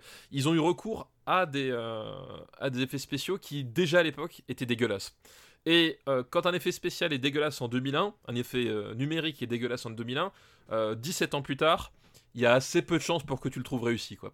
Et, et c'est un film qui, qui ressemble vraiment pas à grand chose. Il y a, du- il y a du bullet time à un moment donné, il y a du. Il y a, il y a vraiment de tout. Enfin, c'est c'est un espèce de glooby bull guy. Ils ont voulu prendre toutes les références, tu sais, euh, et les mélanger en même temps. En plus, euh, on, est sur, un, sur une, une production value qui, qui, qui, qui fait très Hollywood Night. Enfin, tu vois, le- leur univers futuriste, euh, machin, c'est c'est- c'est c'est des. Alors, il faut, faut expliquer Hollywood Night pour les plus jeunes. Hollywood Night, c'était les séries TF1 euh, du samedi soir à Du sam- l'époque où Voilà, du samedi soir. Les Ou, euh, Ardisson n'existait même pas à l'époque. euh, et c'était le samedi soir. Il y avait, en général, dans les Night, il y avait au moins une scène dans un bar de striptease. Voilà, et c'était des éclairages fluo avec, avec, des, avec euh, des, des, des- des décors qui, qui puaient le décor en fait, justement. C'était les trucs que tu sentais à des kilomètres que jamais personne n'avait mis les pieds réellement dans ce genre d'endroit. C'était très les dessous de Palm Beach. si tu te Oui, non, mais c'est ça. Tu te souviens de cette série? Bien sûr, je m'en souviens. C'est avec le commissariat bleu fluo. Ouais, ouais, exactement, je me rappelle. Et on est sur des, sur des trucs comme ça, c'est-à-dire que visuellement, c'est c'est les Jet Li, Jet Li qui fait le méchant, on est dans un domaine de euh, Nicolas Cage qui fait le méchant chez, euh, chez John Woo. Tu vois, enfin voilà, on est sur un truc. euh, Alors, non, non, non, c'est que Nicolas Cage, il donne tout. ah oui, Jet Li, il sait pas quoi donner. il- il mais non, mais je pense que Jet Li donne tout aussi. Euh, C'est- alors, c'est il y a ça. un truc, c'est que. Alors, je vais vous dire un truc, c'est que euh, Jet Li est plus rigolo en gentil, en fait. Et pourquoi Il y, a- il y a une scène qui, je me souviens, c'est à un moment, il y a l'agent secret euh, de, je sais pas, du continuum spatio-temporel qui lui explique euh, ce qui se passe. Et il lui dit, euh, voilà, il y a des dimensions où t'es gentil, des dimensions où t'es méchant, des dimensions où t'es machin. Et il dit, il y a des dimensions euh, où tu aimes peut-être un homme. et là, ça zoome sur la tête de Jet Li qui fait, ah non, ah non. Voilà. Quand je repense à sa gueule, je fais... Il a l'air ridicule. ce, ce sont des blagues très 2000 en plus, hein, ça pour le coup. Ah ouais, euh. genre, oh non, oh non. il est vraiment. Mais genre, et tu sais, il hoche la tête, mais vraiment, il sait pas jouer, c'est terrifiant. Puis, euh, puis au niveau des bastons, tu sais, t'as, t'as plein de bastons où, euh, où ils sont suspendus. Enfin, tu sais, c'est, c'est genre, il- on a découvert, enfin, on a. Hollywood a découvert euh, les bastons asiatiques à, à câblés, euh, enfin en tout cas a redécouvert les bastons asiatiques câblés avec le succès de, de Matrix des sœurs Wachowski. Et là, du coup, les mecs, Ah, on va faire ça partout et tout. Et donc, t'as plein de moments où, où t'as des mecs qui sautent, ils sont censés sauter super haut parce qu'ils ont Ah, des pouvoirs super beaucoup de- impressionnants. Beaucoup de cable work, hein, Ouais. c'est sûr. Euh, et, et le problème, c'est qu'en fait, t'as euh, l'impression qu'ils se tapent dedans comme si c'était des mannequins en bout, c'est-à-dire que euh, un- d'un point de vue gestion de l'impact, de, de, de l'inertie, des courbes, euh, simplement des, des courbes de progression dans le, de, la- une espèce de balistique, si tu veux, du Jet Li, on est sur un truc qui, qui, qui, qui est, ridicule à voir, quoi. On n'est pas dans le réalisme du coup de pied. Non, et mais on est même on est au-delà, c'est-à-dire qu'à un moment donné, le, le le, le, truc est de, devient ridicule parce que on, on- enfin voilà c'est c'est mis en scène en plus super platement enfin voilà les- le mec sait pas quoi faire il fout sa caméra il attend que ça se passe devant enfin vraiment c'est un film euh, euh, c'est aussi débile que l'est en fait Alors, c'est débile que l'est, mais je vais t'expliquer, et là je vais rentrer dans le devenir personnel. C'est que euh, ce film a une petite importance pour moi. C'est que euh, à l'époque, je faisais du kung-fu et j'étais même, si j'étais plus, j'étais, j'étais passé le cap du débutant là. Et donc, du coup, je regardais tous ces films de kung-fu et, et j'essayais de comprendre ce qui se passe et de les analyser. C'est un très mauvais choix d'analyser V1. Mais il y a un truc, et ça c'est véridique, c'est que Jet Li, c'est un vrai pro des arts martiaux, et ce qu'il fait en arts martiaux, hors dehors des trucs de CG, sont très jolis, et ce qui est intelligent, c'est que il utilise deux styles de kung-fu assez un peu différents pour... euh, pour caractériser pour- ses personnages pour, pour les deux personnages, pour le gentil et le méchant. Et ce qui est intéressant, c'est qu'il utilise, euh, il utilise le tsini euh, pour, le, pour le méchant, c'est-à-dire un, un truc très violent, enfin très percutant, un peu violent, alors que le gentil, il utilise le bagua. Et le bagua, c'est euh, beaucoup plus arrondi, c'est beaucoup plus circulaire. Et si tu as vu Ip Man 2, à un moment, euh, quand. Je vais, désolé d'être technique, mais quand il se bat contre. euh, quand Ip Man se bat contre les, les autres maîtres de, de Kung Fu, il y en a un qui se bat en bagua. Il lui tourne, il lui fait des moulinets autour du, du, du corps. Et c'est ce que fait euh, Jet Li dans celui-là. Et je trouve que, justement, c'est assez intéressant de les voir tous les deux. Alors après, c'est mal fait, les CG, tout ça. Mais c'est ce, ce petit détail-là que je, je sauverais de ce film. que tu retiendrais En sachant que je pense que c'est complètement, euh, c'est complètement l'œuvre de Jet Li et pas du tout du réalisateur. euh, on a oublié de le dire, c'est James Wong James Wong ouais qui a réalisé Dragon Ball Evolution. qui a réalisé Dragon Ball Evolution, exactement. Euh, Voilà. qui, qui a aussi réalisé le. Il a aussi participé au. Comment s'appelle à, à- à- à- Comment s'appelle à Destination Finale, c'est aussi lui. Ah oui, c'est vrai. C'est aussi lui, Destination Finale. Eh bien, voilà. écoute, où est-ce qu'on va mettre The One? Euh, qu'on va pas, on va pas non plus s'éterniser là-dessus. on je pense que ça va déjà en dessous de Mother. Ça va au-dessus de, de, de Steak. Euh, ça, va au-dessous de Steak, oui. Euh, et je pense que ça va dans- quand même dans les mini plaisirs coupables. Et Alors, quand je pense par- mini plaisirs coupables, je pense à Danny the Dog. euh, ah, je trouve ça, je trouve Danny the Dog vraiment beaucoup mieux. Quoi. Danny the Dog, on est où Putain. Non mais vraiment, On c'est est en c'est genre. 141. Ah non non, mais moi je, je vois ça. J'étais, tu vois, par rapport, je, je, je crois que je, je, je préfère Romeo Must Die en fait. Waouh, oh, t'es violent là. Tu, tu vois à quel point je... Ouais, mais Romeo Must Die, il y a, y, y, y quoi? Attends, je, je, je fais CTRL F Roméo. Romeo Must Die, c'est, c'est 200. Alors c'est 205 Sous Next? Ouais, sous Next, ouais. Ah non, moi c'est un film, je, suis- atterré quoi. Ah non, alors d'accord. Non, non, mais c'est vrai que c'est moins bien que Romeo Must Die. Euh, mais mais c'est mieux que Wanted. euh, vendu. Donc euh, sous ta- non, sous Taxi 2 Non, au-dessus de Taxi 2, allez. Ouais, putain. Mais en même temps, euh, Taxi 2 est un film homophobe aussi. hein. C'est vrai, c'est vrai. Alors que The One n'a qu'une réplique un peu homophobe. Et 3 est quand, est quand même un film avec euh, Brad Pitt en jupette sur les trampolines. Donc quelque Voilà. part, Vous savez que c'est notre euh, film, c'est un film iconique pour nous. voilà, il y, a- il y a quelque chose de, de l'ordre du, du kink hein, quand même dans 3. C'est c'est clair. Allez, euh, passons au deuxième film de chiffré. Et le deuxième film chiffré de cette liste s'appelle Seul tout de Eric et Ramsey. Seul tout d'Eric et Ramsey. Putain, alors est-ce que je l'ai vu celui-là? Je, euh, je pense pas l'avoir vu, tu vois. Oh merde Bah, Seul tout, attends, je crois vérifier, mais je crois qu'il est disponible sur une plateforme en ligne que tu connais. Euh, à laquelle euh, je suis abonné? À laquelle tu es abonné? Ah bah ça dépend, t'as aussi Amazon ou pas? Non. Ah non, non, euh, je, je, je donne qu'à un seul capitaliste à la fois, tu vois, je- doucement. Canal Play, ils en ont aussi pas mal. Ça me... Mais bon, euh, déjà, j'ai j'ai Amazon, j'ai- j'ai Netflix et, euh, Et, et puis j'ai Orange, j'ai OCS, voilà. Ah oui, d'accord, t'étais vraiment blindé de. Bah, c'est pas mal pour euh, voir beaucoup de films en fait, ouais. Et comme j'en vois, euh, j'ai une, consommation de films comme à l'époque où tu avais pas d'enfants. Non Euh, mais moi j'ai un, vrai métier monsieur, excusez-moi, voilà, j'ai pas le temps de passer de, d'éplucher le catalogue OCS tout le temps, voilà. Ah bah attends, attends, tu vas Moi je, peut-être devoir- je, peut-être devoir mon gars parce que. moi, je, que... moi, je regarde et je finance Better Call Saul, voilà, tu vois, je fais déjà je fais une chose à la fois. Bah écoute, tu peux regarder. si t'as pas vu Seul Tout, tu peux regarder puisqu'il est dispo sur Eh ben Netflix. écoute, eh ben écoute, Et voilà. c'est l'histoire euh, de Eric et Ramsey qui sont seuls tout dans Paris. D'accord. OK, bah écoute, euh, euh, Say No More. Say No Tu- More, ce sera mon devoir de vacances. Devoir de vacances, prépare-toi, il va en avoir d'autres. alors, non, je pense que le suivant, tu l'as vu. Bon, alors, t'as noté Seul Tout, Eric et Ramsey c'est Ouais, bon? je l'ai noté. Troisième film, c'est 3-0 de Fabien Antoniente. Ah putain, heu- heureusement que j'ai pas le revoir celui-là. Ah là là. Alors, 3-0, c'est compliqué. Euh, 3-0, ça fait, euh, ça fait 0 déjà, première chose. Euh, 3 fois 0, ça fait 0. Je pense que c'est peut-être le ce qu'on peut dire de mieux sur ce film. Euh, donc, Alors, non, Fab- non, non, non, c'est pas ce qu'on peut dire de mieux. Ce qu'on peut dire de mieux, c'est que c'est pas le pire film de son réalisateur. euh, oui, c'est vrai qu'on est, on est quand même chez Fabien Antoniente qui est un peu le négatif de Bong Joon-ho euh, dans, dans son rapport au cinéma. On est sur, sur quelqu'un, c'est un peu l'antithèse, c'est le Joker de Bong Joon-ho en fait. Euh, Il y, a- il y a vraiment un truc, euh, parce que c'est pareil, c'est un peu comme le Joker, tu ne sais pas pourquoi est-ce qu'il fait ce qu'il fait, et tu penses que la seule chose qu'il vit, c'est le chaos absolu. Et voilà, on est sur ça avec Fabien Antoniente, qui en plus est un, est un personnage extrêmement arrogant, euh, ce, qui, ce qui- ce qui ne gâche, Alors- ce qui n'enlève rien. Il a, il a filé un bourre-pif à, à un ami. Ah, c'est vrai? En plus, tu vois. C'est bon ça. Ah, mais et il y a eu toute un- une grande interview là-dessus euh, dans, dans Technicart d'ailleurs. euh, sur euh, comment il a filé un, enfin comment il a un bourre-pif et comment ils sont arrivés à faire l'interview après.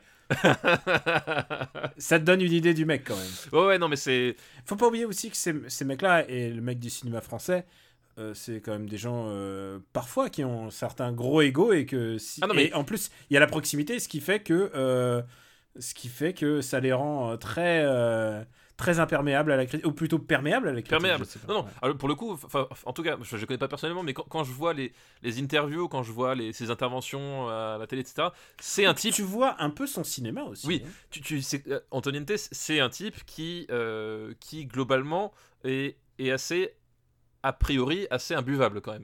Je t'ai je t'ai pas fait regarder euh, Camping 3 Alors, le problème, C'est une phrase que personne n'a jamais dit. c'est ça. T'as- noté le, le, le, le, le- le petit blanc euh, avant ma réponse? Ouais, ouais. Euh, c'est que je sais pas quoi répondre. Si je te réponds non, j'ai peur que tu me dises il faut que tu le vois. Si je te réponds oui, j'ai peur que t'en parles. Et tu vois, Oh là je- là, je- je si seulement les années 2000 à à 2010 arrivaient.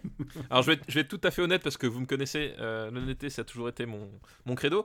Non, j'ai- j'ai pas vu Camping 3. Je ne me suis pas infligé Camping 3. Bon, euh, Camping 3.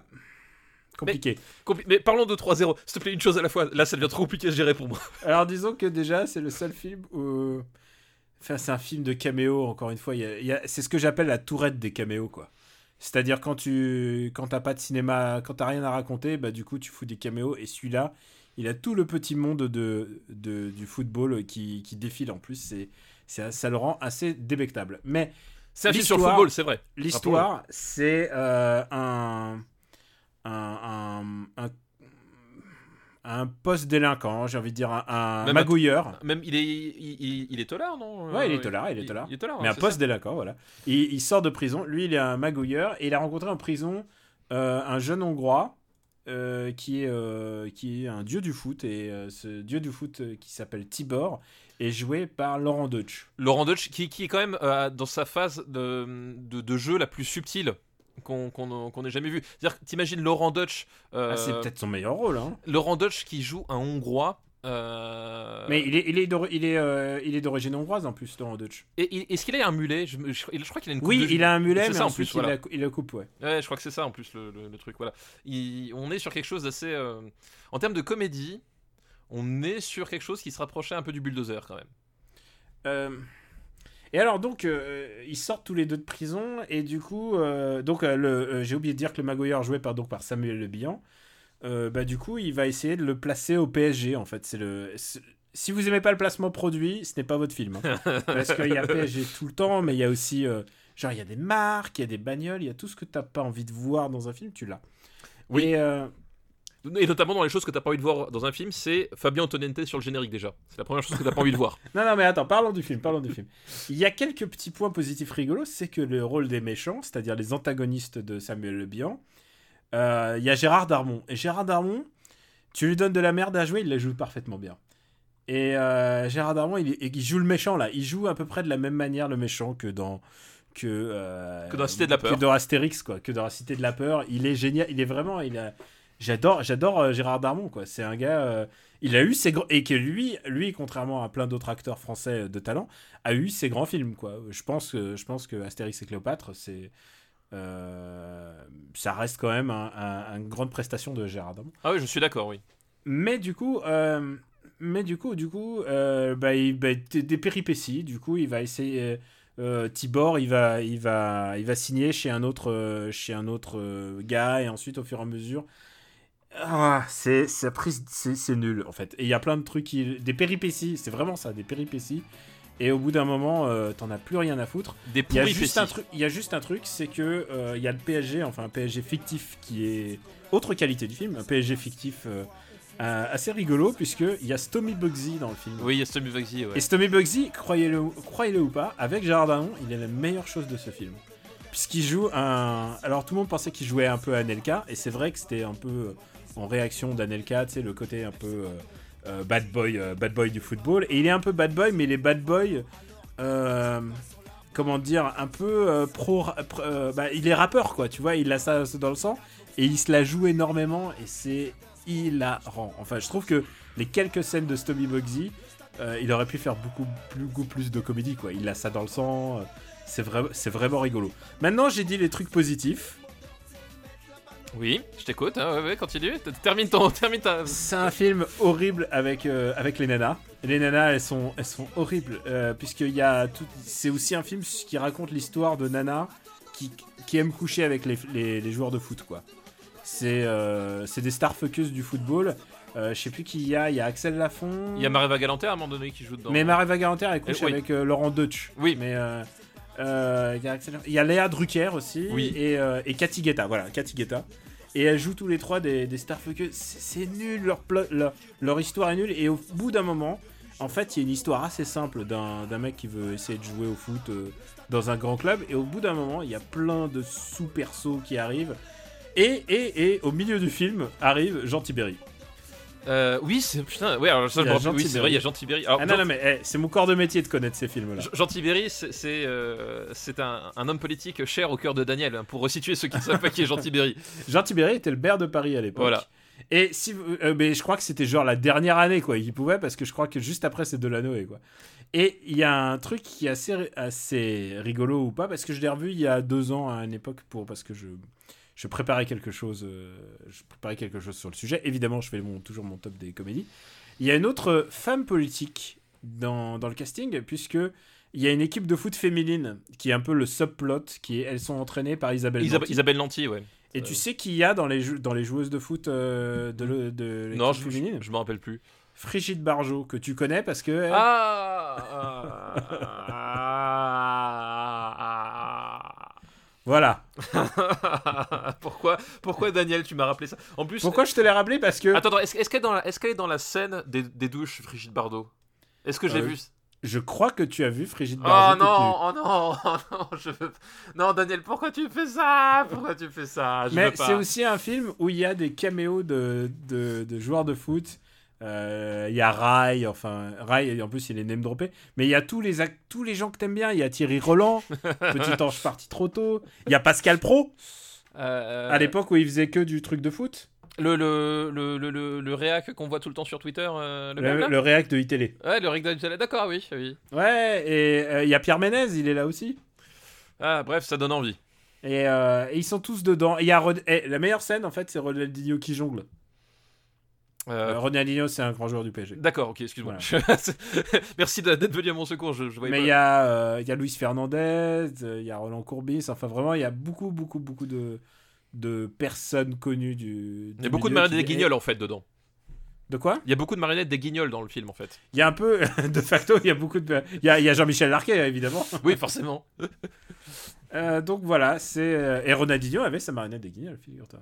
Ah, c'est peut-être vrai, ouais. Et alors, ce film est indigeste. Et le pire, ce qui est dommage, c'est que ça aurait pu être un bon film sur la, la politique du foot. Et le problème, c'est que le meilleur film euh, sur... qu'ils essayent de faire, il a déjà été fait en mieux avec un sketch des inconnus, quoi. Oui, ouais, tout à fait. Le oui. sketch de, de- des footballeurs. Si vous le connaissez pas, filez sur YouTube, faites football inconnu. C'est un sketch euh, qui pastiche surtout euh, la période Bernard Tapie, mais bon, euh, c'est. Oui. Globalement, on, peut partir, on peut extrapoler et dire que euh, voilà, ça peut concerner pas mal de, de choses plus larges que Bernard Tapie. Voilà. C'est un film qui a pas mal marché, il a fait son million d'entrées, donc du coup... Non, 100 millions, non. non, que- million, million, million. J'ai dit un son million Ah, d'entrées. j'ai compris 100 millions, je me suis dit, Ah qu'est-ce que tu racontes? En ancien franc Mais du coup, c'est un film quand même assez merdique et on rigole pas. Et on rig- si on rigole, c'est parce que on a, on a rigolé à cause d'un caméo. Mais est-ce que toi, un caméo de Bernard Mendy, ça te ferait rire? Non, non, non, mais si, si, si, si tu Bernard Mendy, tu te rends pas compte, Bernard Mendy? C'est le mec qui a fumé euh, euh, Roberto Carlos? D'accord. Ah, ça te parle pas du tout. Ah non, alors- alors, non mais vraiment, vraiment. Alors, tu je- sais quoi, La seule réponse je- d'accord. Non, mais je désolé, m'intéresse mais- pas au foot, mais je connais tous ces trucs en fait. Ah non, moi je, non, alors là, euh, Mais le truc, c'est que la mémoire n'est pas sélective. Je, je connais euh, Bernard Mendy pour plein de raisons. et pas forcément les bonnes raisons. Alors, où est-ce qu'on va le mettre euh, En sachant que. Que je déteste ce film. Ah, c'est nul, mais après. Ah non, c'est, non mais en plus il y a, y, a, y a- y a toute la, la- la mentalité pro beauf de, de d'Antoniente. Enfin c'est genre, euh, euh, c'est, ce type-là qui, qui, qui- qui dit que son cinéma est populaire. Son cinéma est populaire. C'est, un cinéma où on, où on traîne les, on traîne les gens dans la bouffe. hein. C'est-à-dire que voilà. la- la- ça m'a vraie- plus fait sourire. euh, Pourquoi T'avais encore un chose Ah non, non, mais c'est, juste, vraiment, je trouve- ça, ça fait partie de tous ces films de- détestables hein, de, de, de- d'Antoniente. Enfin, il y a vraiment un truc euh, épidermique dans, son, dans sa façon Mm. de faire des films, quoi. Et en fait, le problème d'Antonité, c'est que parfois, il y a des moments où ça peut être drôle, mais c'est pas lui, quoi. C'est parce qu'il a laissé un acteur euh, s'exprimer. euh. Il y a Gérard Lanvin. Ah, j'ai oublié de dire. Oui, c'est qu'il y a le- Gérard Lanvin, Il y effectivement. a Gérard Lanvin qui est le principal personnage. En fait, en fait, il y a un personnage de trop dans leur narration, en fait. Il y a, y a Gérard Et- Lanvin, il, il- il- enfin, il fait un espèce de, d'agent, non, c'est ça son- Il fait, euh, il fait. Tu te souviens dans Olivier Tom, l'agent qui part au Brésil, il fait un peu Oui, l'agent oui, qui est parti au Brésil. Ouais, c'est ça, ouais, exactement, ouais, je me rappelle. Roberto. Ils- Bah, ils vont le chercher un- au Brésil d'ailleurs. dans- Il va le chercher au Brésil, il revient et voilà. C'est ça, exact. Alors où est-ce où est-ce qu'on va le mettre? Propose-moi quelque chose et peut-être je je verrai. Euh, Moi, proposer quelque chose, pff, moi, je, pour moi, ça c'est du niveau des bronzés 3. Enfin, vraiment, on est. euh, les Non, je trouve ça mieux que les bronzés 3 justement. les bronzés 3-0, quoi. Enfin, c'est. Non non non parce qu'il y a de l'ordre de what the fuck de Jean Tiberi, euh, ça, enfin, tu vois, ça me fait plus rire quoi. Oh putain, euh, tu t'as le rire facile, hein, faut dire. Non, j'ai c'est-à-dire je- Ah, je- voilà. Je- quand il y a une bouse, quand il y a une bouse devant moi, j'essaye de trouver le le microfibre de diamant. Alors, c'est- c'est c'est- c'est pour ça que tu, tu, tu, tu as une chaîne YouTube, en fait. T'as as déjà ce côté-là en toi. Connard. ah là là. Euh, non, mais pour moi, et J'ai honnêtement, hâte que tu viennes twitcher avec moi. C'est con qu'on qu'on se moque, qu'on se manque euh, bientôt là. euh, on, on se manque bien. On, se- bah, on se moque. ah, on va en reparler, tiens, du moment où on va se manquer. Euh, D'accord. Moi, moi j'ai plus de, de, de, de- de- Je trouve Samouraï beaucoup plus touchant que cette énorme grosse merde de 3-0, quoi. Tu peux pas le mettre au-dessus de Samouraï. Ok, d'accord. Pas au-dessus de Samouraï. Euh, Mais euh, je trouve ça mieux. Je le reverrai plus que la planète des singes. Alors, je, je- mais tu- pas, pas, en pas au-dessus de non, Battle pas au-dessus. Non, mais attends. Je Tu- tu- voilà, c'est. juste- pour te préparer euh, le jour où il y aura Jet Set 2. hein. Oh putain.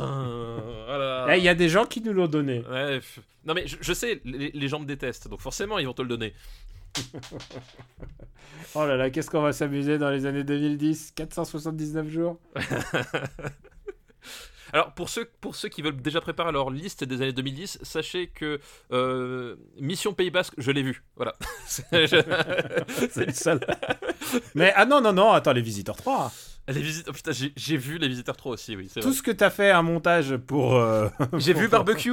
Alors vu barbecue. Je vous fais une liste des, des comédies que j'ai vues. J'ai vu Barbecue, Les Visiteurs 3 et, et, et voilà, Mission Pays Basque. Et quand on doit faire des devoirs, on s'y soumet, hein, n'oublie pas. Oui, oui, c'est Ouais. vrai. Non mais c'est ça qui me fait peur. C'est vraiment ça Voilà, qui me fait peur. Alors, euh, Euh, On en a fini, bah, je crois. On a fini, on remercie la liste de Jérémy. Merci Jérémy, merci. Et tu vas voir, seul tout, c'est c'est c'est pas c'est pas d'obesque. D'accord. Voilà, je peux te dire que c'est pas d'obesque. Voilà. Ok.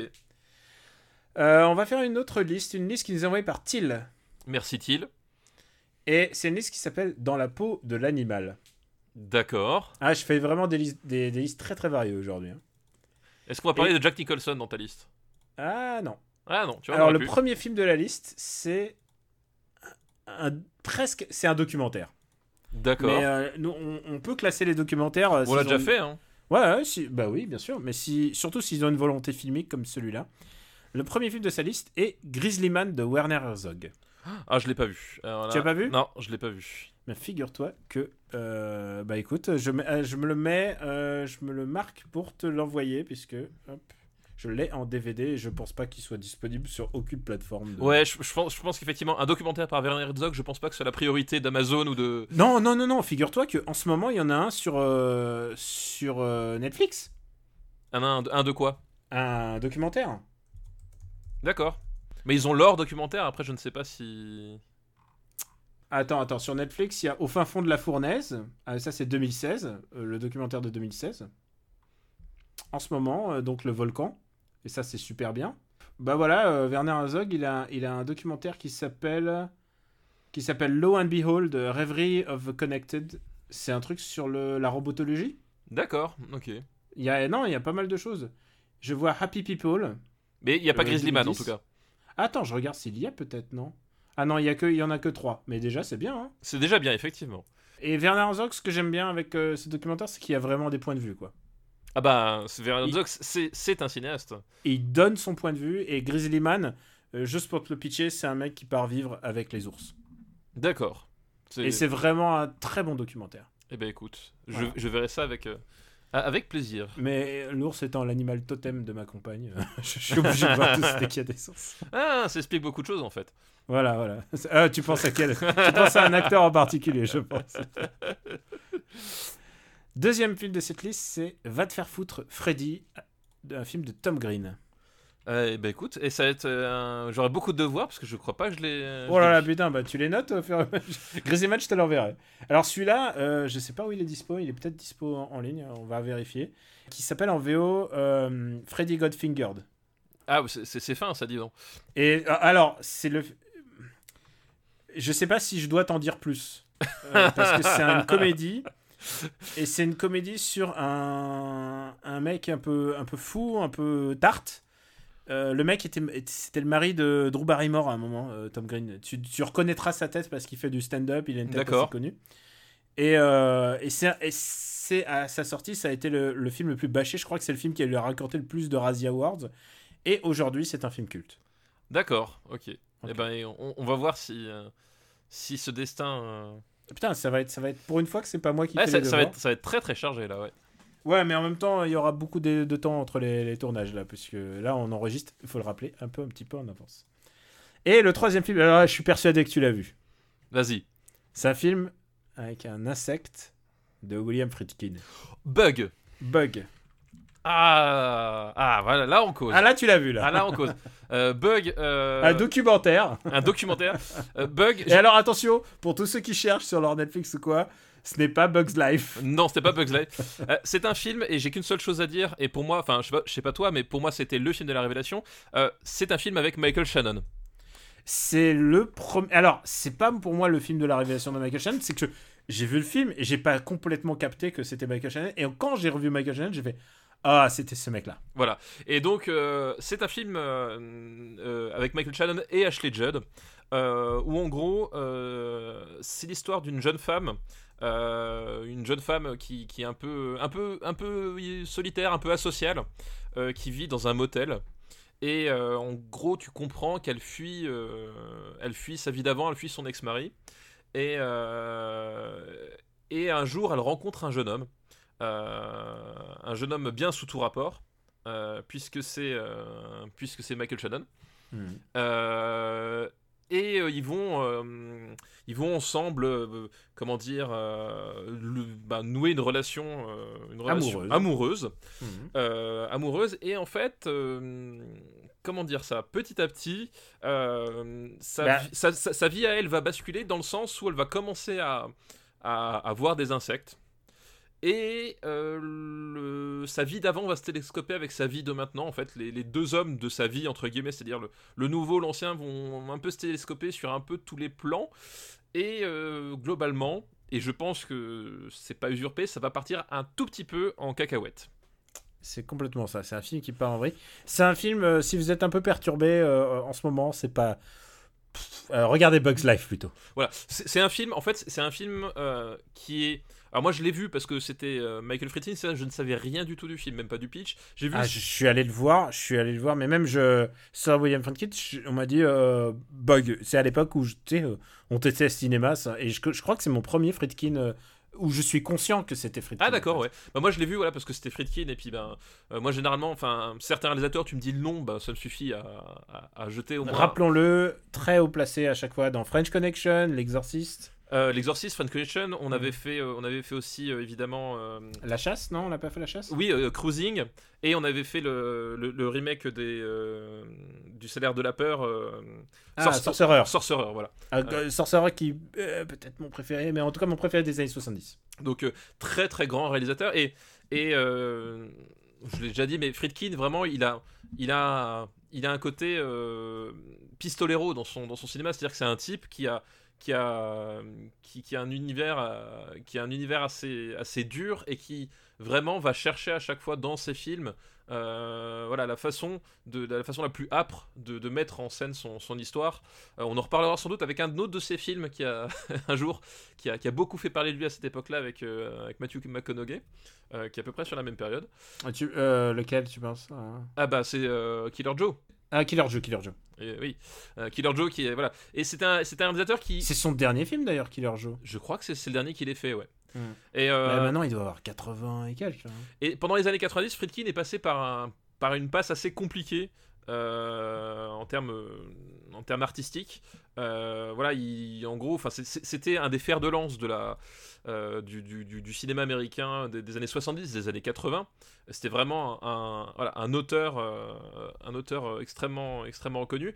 Et voilà le- les, les années 90 c'était c'était un peu plus compliqué. Il était passé par la case Jade je sais pas si tu te rappelles euh, l'enfer du devoir qui est euh, compliqué euh, voilà il y avait Jade, c'était le truc avec Caruso. euh, c'était le truc avec. avec comment elle s'appelle Ah merde, je me rappelle plus. Ah, je sais. L'actrice, Ah, Linda Fiorentino. Linda, Fiorentino, voilà. Voilà. Enfin bref, il était passé par une et c'était un réalisateur qu'on où on se disait il est un peu perdu pour la cause parce qu'effectivement il plus il avançait en âge, il était il sortait d'une période un peu compliquée. Et voilà c'est un type dont globalement on n'attendait plus rien. Et donc moi je suis allé voir parce que je suis quand même curieux de c'est un réalisateur que j'aime et je suis allé le voir. Et en fait Bug ça a été euh, je sais pas à quoi m'attendre et c'est un film qui m'a euh, qui m'a qui m'a pris qui m'a qui m'a éclaté la tête contre la table et qui après m'a m'a jeté par terre me donnant des coups de pied dans le foie quoi. C'est vraiment la sensation que j'ai eue. C'est un film qui qui, qui est euh, qui est qui est, qui est qui est complètement fou en fait enfin vraiment il y a un truc euh, dans la façon de de, de, de, filmer dans la façon de traiter les personnages dans la façon de dans la dans la photographie il y a un truc euh, on, est sur un sur une exploitation parce qu'en fait le, le le, truc, c'est qu'elle commence à avoir des insectes et tu, tu es dans cette zone grise. Est-ce qu'il y a vraiment des insectes? Est-ce que c'est autre chose? Est-ce que c'est la manifestation de quelque chose? Et on va rentrer en fait dans euh, petit à petit. Globalement, tu t'installes dans un récit où tu ne sais plus si ce qui se passe est vraiment euh, est vraiment en train de se produire ou si on est dans un champ de projection des, personnages qui sont qui sont partis tellement loin qu'ils ne peuvent plus revenir quoi. Et on est vraiment dans, ce, dans cette espèce de, de, de, de- de mise en scène de la, de la folie et de la, et de la passion aussi, parce qu'il y a vraiment un truc, la relation euh, qu'il y a entre Ashley Judd et, et Michael Shannon dans ce film-là, on est sur un, sur un truc vraiment, la, la passion destructrice, on est sur, un, sur des sentiments extrêmement forts et qui vont aller très très loin en termes de, de, de- rebondissement, de ce que peuvent faire, ce que veulent faire les personnages, et jusqu'à un final complètement, euh, complètement halluciné, euh, presque irrespirable, et on est quelque part, pour moi, dans quelque chose de l'ordre de, euh, des chiens de paille. Il y a vraiment, je trouve, en termes de progression narrative et de, de, presque de prise d'otage du spectateur. On est, on est sur ce type de film-là qui, qui, qui, euh, qui, qui, qui te, qui te malmène et qui et tu, et tu n'arrives. Tu sais, t'es pris au piège, enfin pris au piège dans le bon sens, c'est-à-dire que tu t'es pris dans le récit et tu t'es crispé et, et, il te tient jusqu'à la dernière minute, quoi. C'est un film que voilà, c'était une grosse surprise, grosse claque, et c'est un film que vraiment j'adore, quoi. Euh, bah écoute, je te, je te plus sois en fait. T'as as résumé le, le truc et en fait, il faut pas trop en dire, faut juste dire que c'est un film sur la folie. Voilà, c'est c'est c'est- voilà, c'est c'est un, c'est un et en plus c'est minimaliste dans le sens où t'as as peu de lieux, peu de personnages. Et, euh, et ce qui est génial, c'est que justement, il va tirer parti de ce minimalisme. Il va, il va, il va, il va vraiment te, utiliser chaque, euh, chaque élément de l'histoire, personnage, lieu, événement, euh, pour les développer en fait. Et il va aller à chaque fois un cran au-dessus, un cran au-dessus. Il va essayer d'aller bah, où est-ce qu'on peut, où est-ce que ça, où est-ce que ça va s'arrêter en fait. T'as vraiment ce côté, qu'est-ce qui va se passer, où est-ce que ça va s'arrêter, et qui est extraordinaire quoi. Grand film et je pense qu'il faut vraiment le recommander. Quoi. Ouais, grand grand film et, euh, et pareil, je crois pas que quand euh, Bug est sorti, il a fait un il a Non. fait beaucoup parler de lui ou quoi que ce soit. euh, Mais moi j'ai adoré Bug. Mais c'est pour ça que je, par- je, racontais l'histoire parce que je pense que le fait que personne n'a- n'attendait Friedkin à faire du, un bon film à ce moment-là de sa carrière, je pense que c'est pour ça que personne l'avait vraiment vu au moment de sa Il y a un sortie. petit côté euh, De Palma sur le retour, genre waouh, Voilà. putain, De Palma ici encore réalisé quoi. Voilà exactement et c'est vraiment ça et moi pareil, je, l'ai pas vu le euh, j'ai pas vu au cinéma, je l'ai vu je sais pas Mm. 3 4 5 ans après. Ah, moi j'ai vu Euh, en salle, moi. Et je te dis, en salle, quand tu rentres voir ah un bah truc, ouais ouais. tu sais pas à quoi t'attendre et que tu vois ça. Euh, Et, euh, et c'est pas, et c'est pas de la violence gratuite, hein, parce que c'est un- non. film violent, mais. C'est un film, un film très violent, très dur. Enfin, comme dit, c'est Friedkin. hein, il, y a un- Mm. il, il- il sait taper là où ça fait mal. Mais effectivement, on est, euh, on est sur un truc, euh, on est sur un malaise, mais qui, qui, qui, qui, qui sert le, le- le- le propos, les personnages. Et, et voilà, tu vis un truc assez, assez maboule, quoi. Où est-ce qu'on va classer Bug? Où est-ce qu'on va classer Bug? Tu vois, moi, je vois ça. euh, Ah. C'est un film compliqué à classer. C'est un film très compliqué à classer parce qu'en fait, je regarde un peu le, tous les autres. euh, euh. Pour moi, c'est un film top tier, mais. euh, Moi aussi, ça- moi- Ça, ça se discute pas, mais. pour moi, je mettrais ça sous collatéral. On a mis où collatéral? Collatéral est 21ème là. Hmm, Laisse-le moi sous la vie des autres. Ok, sous la vie des autres. Voilà. Mais, mais en vrai, euh, ça reste quand même très très bien classé, quoi. Ouais, ça reste un.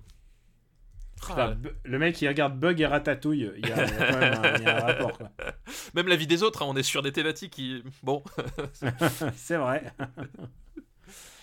Euh, puisque tu parlais de Friedkin, il y a son documentaire qui est disponible sur Netflix. C'est un documentaire Netfl- Netflix en plus, je crois, celui-là. Il est vraiment genre produit par Netflix.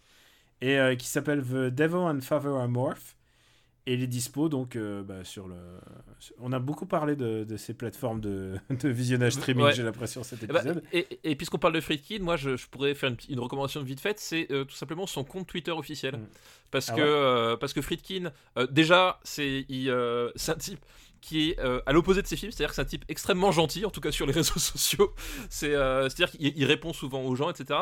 Et il poste en fait euh, plein de photos qu'il fait au gré de ses voyages, euh, plein, de, plein de souvenirs aussi qui- qu'il a eu, des anecdotes, des choses comme ça. euh, c'est un, un type qui, qui, qui est assez actif et, qui euh, et qui et qui et qui est pas dans la promotion parce qu'il il fait plus de fi- enfin il fait plus de films. Ouais, il est plus au top de sa carrière machin. Il est vraiment dans, dans une espèce de partage de ce qu'il aime, de ce qu'il a influencé et de ses impressions du moment. Et donc c'est un compte qui est assez agréable à suivre, le compte de William Friedkin. Ok, bah c'est mini reco avant l'heure. Mais donc, ouais, son documentaire, par contre, il paraît que c'est euh, c'est une vaste pantouflade sur. euh, c'est une histoire d'exorcisme euh, ou je sais plus quoi. Enfin, Ah oui, exact. Oui, Ouais. je vois ce que c'est. Oui, oui, oui, exact. Beaucoup entendu parler à l'époque et là maintenant il est dispo quoi. Oui, exact. Je, je vois, je vois ce que j'ai- pas vu, mais oui, oui. Quand on a fait euh, The Sorcerer, t'as le droit de faire, le droit de faire des. Ah bah écoute, hein, voilà, c'est. euh, On va remercier Till. Merci. on- Tu as donné beaucoup de travail à faire à papa. Ouais, exactement. Beaucoup, beaucoup de boulot. Beaucoup de travail. Mais bon, on a parlé de bugs, donc je suis content. On a parlé de bugs et on n'a pas trop trop parlé en fait. C'est ça Bah, qui est. Ouais, mais c'est juste, voyez-le, point. C'est vraiment un, c'est un film euh, assez enthousiasmant sur tout ce que tu peux encore faire au cinéma quoi. Ouais, ouais, c'est un film. euh, C'est euh, tu, tu cherches un, un réalisateur qui qui a de qui a un point de vue, qui, qui sait mettre sa, sa mise en scène au service de ses, de ce qu'il veut faire, de voilà, des sentiments qu'il veut faire, qui ose, euh, qui ose à un moment donné euh, faire quelque chose avec sa caméra. Voit bug. Alors, euh, le prochain, prochaine liste, donc, est nous est envoyée par Sylvain, alias Phlegmatique. Eh bien, euh, merci Sylvain, alias Phlegmatique. Et c'est une liste qui s'appelle Trois salles, trois ambiances. Ah Et c'est euh, à chaque fois une, une question de chambre et de salle à chaque, dans chaque film. D'accord. Le premier film, c'est Le mystère de la chambre jaune de Bruno Podalides. Le mystère de la chambre jaune de Bruno Polet. Oui, je l'ai vu. Euh, Ah, putain, oui. je, je me suis dit, merde, ça se trouve un truc de plus à faire. Non, non, pas de, pas de. Non, si, si, je, je l'ai vu. Euh, c'est, euh, c'est Rouletabille, c'est ça. hein? Ouais, Euh, tout à fait. C'est. c'est l'adaptation de Gaston Leroux. Donc, Voilà. euh, Et, et du coup, il, se- il, il se lance. Euh, il y a une histoire de, de- d'agression, je- parce que je crois pas qu'elle est. euh, c'est une Je crois tentative d'assassinat en fait. hein. Je crois que ouais, c'est ça le point de départ. meurtre. hein, ouais, c'est un- ouais, Il y, a, exactement. il y a une tentative d'assassinat sur, euh, sur une jeune femme. Alors, je sais qui, je me rappelle plus. Non, pas une jeune femme, même pas si. Non, c'est, non, y Sabine Azema. Il y a Rouletabille, c'est le, le Oui. héros. C'est sur, euh, c'est sur Sabine Azema en fait. Qui, Ah qui, oui, exactement. qui- voilà, je, je- j'essaie de. Alors, il faut dire un truc, c'est que ça a déjà été adapté en film euh, plusieurs fois, puisque euh, puisqu'il y en a eu euh, genre au tout début du, du cinéma parlant en fait, presque. Il y a eu, il y a eu au cinéma muet, ensuite il y a eu le cinéma parlant, et il y en a eu jusque dans les, les, les années 40, et ensuite euh, celui-là, ce film-là est de 2003. Donc, euh, c'est oui, vraiment un ouais. classique, un classique du classique. Et, euh, et donc du coup en fait il va euh, il va bah, du coup se s'emparer du mystère parce que on, on- parce qu'en plus euh, elle enfin Sabine Azema la, la victime potentielle elle, est, elle a un peu un pet au casque aussi Euh, d'ailleurs on est sur des gammes de personnages qui sont justement très très très rocambolesques en fait c'est ça Très haut perché, on va Ouais, dire. ouais. Très, c'est très Cluedo, j'ai presque envie de dire. Bah, il y a vraiment ça, oui. En fait, c'est le, on joue sur cette ambiance-là, c'est-à-dire Mm. que euh, l'idée, c'est que on, on- comment est-ce que cette personne a pu rentrer pour faire cette agression? Parce que justement, il y a toute une histoire comme quoi la, la chambre, justement, euh, au moment du meurtre, enfin, de la tentative de meurtre, on pouvait pas y rentrer, et que quel était son motif Qu'est-ce qui a bien pu se faire Et on va croiser une galerie de personnages qui sont, voilà, qui sont un peu, un peu en couleur. un peu en couleur, qui, qui ont tous un pet au casque. Euh, Il y a Michael Londell, il y a Michael Landel, il y a Pierre Arditi. euh, voilà. t'as Et dit, il y a Azema, il y a Claude Rich. il y a Claude Rich et il y a le comment il s'appelle le l'acteur belge euh, euh, Gourmet. Ah, Gourmet, Olivier Voilà. Gourmet. Olivier- Très, très bon acteur, ce mec. Il y a Olivier Gourmet aussi qui pareil euh, qui qui qui, qui- Qui a vraiment une vraie gueule de cinéma, il a une vraie voix et tout. J'adore ce mec. et donc on, on- voilà on est sur euh, sur sur une enquête euh, su- su- sur une enquête où- avec un, un, un petit charme suranné on va dire parce que Mhm. euh, je sais plus quelle quelle année ça se passe exactement mais C'est une vraie volonté de. Un truc à, à- presque à l'ancienne, quoi. Un truc. Mais- euh, Oui, complètement. Bah, on est sur, euh, on, on est sur, ces- sur, cette, sur cette idée du, du de, des, pas- pas d'épitrerie, mais vraiment de, du, du, du- du rocambolesque en fait. Voilà, c'est, c'est, on, on est sur un, sur un truc qui essaie d'être rocambolesque, euh, qui cite aussi euh, Renoir, mine de rien, euh, ah, vraiment beaucoup. ouais. vraiment beaucoup euh, le cinéma de, euh, de, de Renoir. Et en particulier la, la règle du jeu, quoi. En particulier la règle du jeu. Alors, vous savez que pour moi, c'est, toujours un peu une, barrière. on Voilà. en a parlé, la on, a règle du jeu. on en a déjà mais- parlé. Mais bon, on, on est effectivement sur ces citations-là parce qu'on on retrouve cette espèce de, de microcosme parce qu'en fait, ils sont, ils sont un peu tous contraints de, de- de se côtoyer et ils sont tous tellement perchés que, que forcément la cohabitation ne peut faire que des étincelles. C'est un peu ça, c'est un peu ça l'idée, quoi. Et, euh, et voilà. Et alors, du coup, moi, c'est un, c'est un film que, qui, que je- comment dire, je sais pas, j'ai un rapport un peu bizarre avec ce film-là, c'est que Moi, je trouve que c'est un film, c'est vraiment de l'ordre du plaisant. c'est ça, c'est un film. je- C'est-à-dire, tu sais très bien. Alors après, on va pas dire des, des banalités comme euh, tu sais très bien que c'est pas le film du siècle. C'est pas ça la question. Mais c'est vraiment un film qui a été fait pour faire plaisir à une certaine partie de notre euh, française, j'ai envie de dire, parce que je, je pense que si les étrangers s'y intéressent, c'est parce qu'il y a une il y a, il y a un truc kitsch, il y a un truc kitsch de vieux de la vieille France, mais il y a un truc de qui fait qu'on est qui fait qu'on est français, qu'on qu'on a une notion de ce que c'est Rouletabille et tout ça, et de ce que c'est que la vieille France. C'est vraiment un film de la vieille France, et presque un pastiche de la vieille France. Ça se regarde presque avec euh, le plaisir coupable de la, la chance aux chansons, j'ai envie de te dire. Non, et bah, eh bah, excellente analogie parce que c'est c'est vraiment ça. C'est-à-dire que c'est un film, je, je, je le trouve pas mauvais, mais en même temps, il.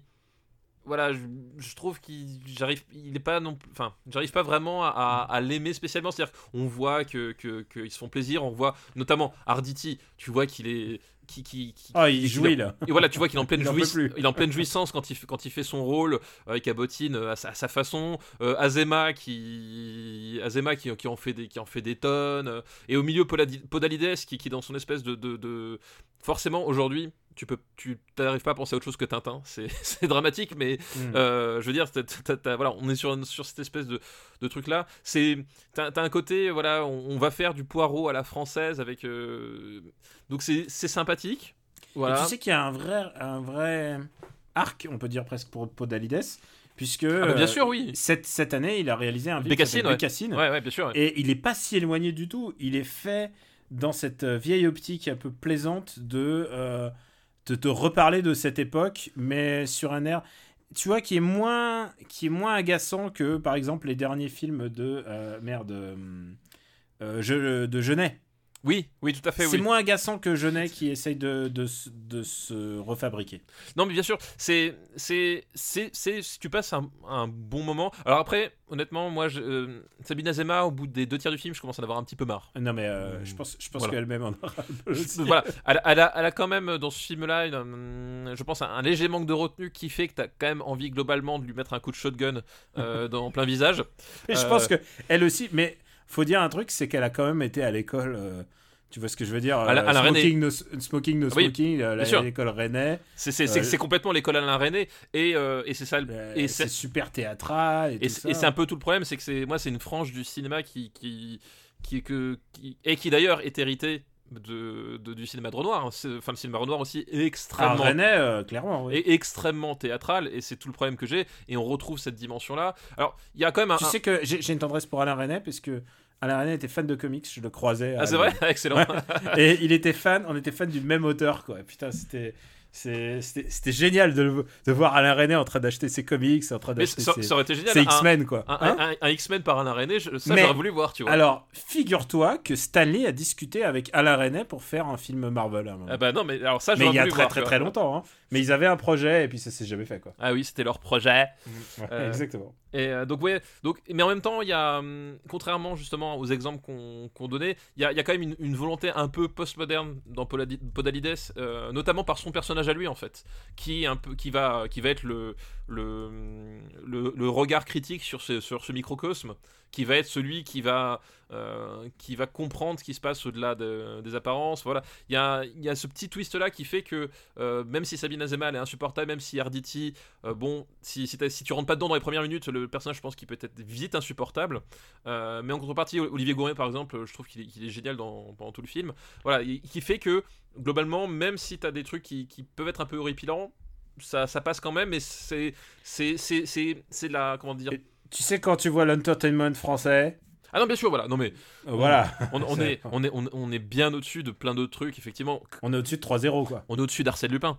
Tu prends fi- fi- film, film à costume avec des acteurs qui en font, qui en font des tonnes, et ben on est clairement dix fois, dix fois au-dessus d'Arsène Lupin, il y a vraiment pas photo. Mais ça, ça limite aussi un peu le film, c'est-à-dire que on, on reste voilà, on reste dans une un film de bonne entente quelque part, tu vois, Mm. bonne entente cinématographique. Je pense qu'on va résumer beaucoup de Podalides comme ça. Même si, en fait, il fait d'autres, styles filmiques, mais quand il fait du rétro, c'est ça. Ouais, c'est ça, c'est t'as, ce regard euh, voilà, tu, tu, tu sens qu'il, essaye de, de, de de pas être trop nostalgique, mais en même temps, il se laisse un peu tomber dans son propre, euh, voilà, dans sa propre, euh, propre piège. Donc, euh, mais c'est pas désagréable. Il faut le classer. Euh, Et tu vois. Tu vois, film aussi un peu inoffensif, un peu dont il reste comme ça un peu. Je pensais à Carnet de voyage, mais Carnet de voyage a une meilleure musique. Carnet de voyage a une meilleure musique. Alors, où est-ce qu'on l'a mis, Carnet de voyage Carnet de voyage, il est, euh, il est 101ème. 101ème. Tu vois, je voyais par exemple euh, entre mensonge, trahison et plus si affinité, par exemple, tu vois. Euh, je regarde. Hmm, Mais je suis, je suis à l'écoute. Ouais, oui. Moi, je, moi je, je serais tenté de mettre juste en dessous de me... Paranormal Activity, parce que j'ai un petit faible pour ce film. D'accord, go. Voilà. Et je pense que Paranormal Activity est, mon- peut-être moins exaspérant. Peut-être moins exactement, et Ouais, il y, y a quand même. Mais c'est le problème des, des films chorales, c'est-à-dire que. il y a Oui, des non, c'est- il y a des persos que t'aimes, il y a des persos que t'aimes pas. C'est c'est- c'est aussi un peu ça, effectivement, ouais. C'est vrai que ça- t'en- avec que quand tu as envie de, de, de, de dessouder la moitié du casting, c'est un- t'as toujours un regret par rapport à l'autre moitié, tu vois. c'est- c'est- Non, faut pas aller dans, dans cet excès-là, mais. Euh, alors, euh, deuxième film de sa liste, et là je me rends compte que je l'ai pas vu pour une fois. Ah, ah bah, Pas bravo. fois pour cette émission, parce que cette émission, c'est. C'est moi, Alors, qui- ouais, c'est moi qui ai beaucoup de devoirs là. Ouais, et ben ce film-là, et je suis certain que tu l'as vu, c'est aussi une question de chambre, c'est aussi une question de room, c'est Panic Room de David Fincher. Ah bah oui, je l'ai vu au cinéma.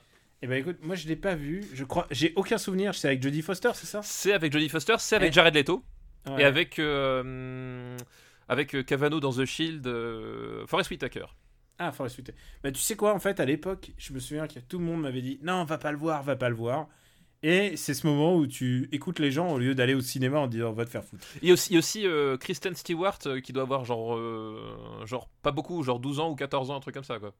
Ah, eh ben écoute, eh ben ça m'intéresse pas plus, mais ok, d'accord. Mais, mais en fait, je sais quoi, il y a certains films sur lesquels j'ai fait les impasses et parfois j'y reviens. Et euh, ça a l'air d'être euh, clairement, clairement ce cas-là, quoi. Bah écoute, tu, tu verras. En tout cas, c'est, un film qui a sa place dans le, dans, dans le grand arc euh, artistique de David Fincher. Ah, mais écoute, c'est intéressant. Il a vraiment une carrière intéressante. David Oui, non, mais de toute façon, voilà, euh, je pense que ça mérite d'être vu au moins pour ça. Après, le film en lui-même, on en discutera, tu, tu Ah verras bah, ce que t'en penses. on, on a bien descendu. euh, comment il s'appelle l'autre qu'on a descendu Je sais pas si on a tant descendu. De quoi, The Game? J'allais dire, euh, pour moi, quand j'y pense, je pense à Marcel Béliveau. Marcel Béliveau. Ouais, mais The Game. Alors, bah tu verras, mais c'est, c'est pas un Fincher majeur, voilà, c'est tout ce que je vais dire. Ah, d'accord. Bon, bah, écoute, eh, tu sais quoi euh, Si, si c'était un feature majeur, les gens en parleraient tout le temps. Genre, Waouh, oui, euh, oui, je pense aussi. Mais, mais c'est pas un Fincher majeur, mais après, ça reste David Fincher, tu vois, enfin, Ouais. voilà. Alors, euh, oui, c'est vrai que Fincher, même. euh, Mais après, il a mûri en plus et à mesure. des Oui, années. après, après il, a, il a Quand changé. tu le regardes réaliser une série aujourd'hui, c'est pas du tout la manière dont Oui, il le avant. Non, non, mais après, il, il a changé, etc. Mais même, enfin, voilà, même dans ses, dans, dans ses films les plus mineurs, il y a quand même, euh, il y a quand même du cinéma, quoi. C'est clair. Alors, euh, bah écoute, il reste un dernier film de cette liste et je pense que ça va être le dernier de- d'aujourd'hui. Bah, j'espère qu'on l'a vu parce qu'on a fait beaucoup d'impasses là. Eh, on l'a vu, mais euh, à chaque fois qu'il y a une impasse, on en rajoute, hein, tu sais. c'est pas- c'est ça. Alors, prépare-toi, c'est un film qu'on a vu, c'est clair. Et c'est un film, euh, on aura l'occasion de rebondir sur euh, ton actualité juste après. C'est un film de Tommy Wiseau qui s'appelle The Room. Vois t'as vu Ah putain, mais- T'as vu l'arc The Room, Panic Room, Mystère Ouais. Chambre Jaune T'as vu, t'as vu pas mal cette Putain, liste. hein bien joué, très très bien. Euh, oui, alors, ben, c'est un film qui, oui, effectivement, tu- c'est par rapport à mon actualité qu'on on, va enchaîner après. On, on y reviendra après. On y reviendra mais après. D'abord, parlons de The Room. Euh, The Room, donc euh, Tommy euh, Wiseau, donc euh, Grand film. c'est un film, Grand film. c'est un film, Grand, grand film. c'est un film qui a eu un énorme regain de popularité euh, il y a deux ans ou l'année dernière, je sais plus. Euh, quand, euh, eh ben quand tout simplement, euh, il y a eu un, film de. Aide-moi, je retrouve plus son nom d'un seul coup. C'est. Ah, comment il s'appelle euh, euh, euh, le, film euh, via Disaster Artist. Voilà, quand il y a eu The, The Disaster. Alors, Artist- Disaster Artist, c'est sorti cette année. C'est cette année Ah ouais Ouais, il est sorti cette année. Ah, je croyais que Alors, c'était. aux États-unis, je crois qu'il est peut-être sorti avant, mais. euh, Ah ouais, c'est 2000. Ah, je- tu vois, je croyais que eh, c'était l'année est-ce que dernière. tu veux, tu veux peut-être la refaire euh, comme ça Oui, on ouais, on ouais. Donc, euh, Il y a eu un regain de popularité. Donc oui, The Room de de Tony Wiseau, donc c'est un film qui a eu un, un énorme regain d'intérêt euh, cette année, fin, Non, l'année- euh, cette année en France Ouais. et l'année dernière Voilà. aux États-Unis. fin de, fin de l'année dernière et début de cette année en France parce que euh, il y a eu un film de James Franco avec James Franco qui s'appelle Disaster Artist et qui raconte l'histoire du, bah, du tournage de The Room. Euh, Parce que euh, et et il y a eu euh, bah, James Franco qui a eu le c'est quoi c'est Golden Globe je crois bien pour le pour son interprétation Bah oui, bien sûr. et qui après a eu, a eu son histoire de d'harcèlement sexuel et qui du coup s'est fait complètement euh, il a disparu des, des, des Oscars et donc c'est il faut, il faut savoir pourquoi est-ce que euh, d'un seul coup James Franco avec toute sa clique hein, avec euh, avec son frère mais aussi avec Seth Rogen euh, voilà pourquoi est-ce que d'un seul coup ce- cette partie d'Hollywood s'est intéressée à celui-là parce que The, The- euh, The Room c'est un film culte alors là je pense qu'on on est vraiment en termes de de, de définition même du mot, c'est un film culte, c'est-à-dire que c'est un, un film euh, Idolâtré i- par... idolâtré par une frange euh, euh, Marginal. marginal, mais très dévoué. euh, à ce film-là, c'est un film qui, qui a été fait donc par, par Tommy Wiseau, euh, écrit par lui, dans lequel il joue, et en fait c'est un film euh, aux trois quarts autobiographique, globalement, ou en tout cas, et on va y revenir après, euh, en tout cas, euh, voilà, selon son point de vue autobiographique. Et, euh, et il a été fait euh, dans son coin, euh, avec ses moyens, tout seul, indépendamment. C'était, enfin, le truc, ça, fait un four. Et puis après, le film s'est fait réapproprier en vidéo, ça a circulé. Il y a eu une chronique sur un, site dédié aux, mauvais films sympathiques, dont on parlera euh, juste après. Et, voilà. Et donc The Room, c'est l'histoire de, de Johnny qui est donc un, un cadre. euh, ça- c'est censé se passer à New York, hein, je crois que c'est ça le. le- Non, c'est Los Angeles. Ah, non, c'est San Francisco. c'est San Francisco. Voilà, je, je- je sais plus. Évidemment, parce qu'il y a des, il y a toujours des, il y a toujours des plans sur San Francisco. Voilà, c'est ça. Non, mais c'est censé se passer à San Francisco, euh, qui euh, vit avec sa, sa fiancée, Liza, euh, qui, qui voilà. Alors, vous inquiétez On va pas. si- de, on va pas essayer de refaire les, Voilà. les, les punchlines. Voilà, mais euh, si on rigole au- à l'évocation de Liza, c'est normal. Euh, mais évidemment, Liza, elle, que, et, comment dire, elle commence un peu à se lasser de ce petit train-train et De ce banquier, si les banquiers, ouais. Oui, les banquiers, ouais, ouais, c'est ça. De, ce, de ce petit train-train et qui commence à se rapprocher de Marc. Euh, oh, ah, et Marc. Euh, Désolé, j'ai craqué.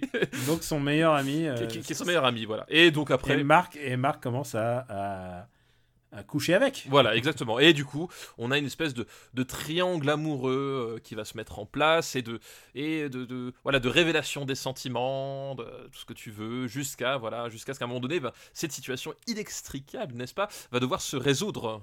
Et, euh, et on est dans, quelque part dans, dans une tragédie grecque à, la, à San Francisco, quelque part. Et alors, c'est un film, euh, si on rigole, c'est que parce que c'est clairement un authentique nanar. Parce que c'est un film qui partait de toutes les bonnes intentions du monde et qui essayait de bien faire et qui se vautre littéralement, puisque au fur et à mesure, on se rend compte qu'il y a quelque chose qui cloche et que tout, tout, en fait, tout, rien, rien ne va. En fait, rien, ne va. Oui, vraiment rien les ne va. caméras, parfois il y a la mise au point. Euh, y Bah, a... Ne serait-ce que, ne serait-ce que la, la photo, en fait. Pour le coup, on, on évoquait les deux Sumpal Beach et, euh, et, euh, et justement, enfin, tout- toutes ces séries-là. Pareil pour les, les- les, les séries de, de Spelling à l'époque. Mm. On est vraiment, la photographie fait vraiment, vraiment téléfilm de, de- de- de la fin des, du début des années 90.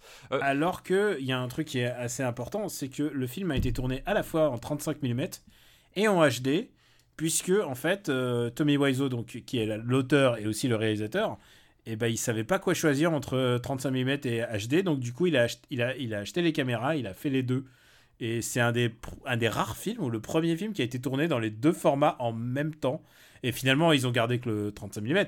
Mais du coup, euh, du coup ça nécessitait deux équipes supplémentaires. Oui, Enfin, et en fait, et une équipe supplémentaire, c'est débile. Et en plus, en plus, le problème, c'est que ces deux équipes supplémentaires, et sur le tas, il, il a eu même eu du mal à trouver des techniciens qui, qui, qui en avaient quelque chose à faire. C'est ça qui est fou, parce que t'as, t'as enfin moi, les, les scènes qui me font hurler de rire, c'est les scènes sur le, sur le toit.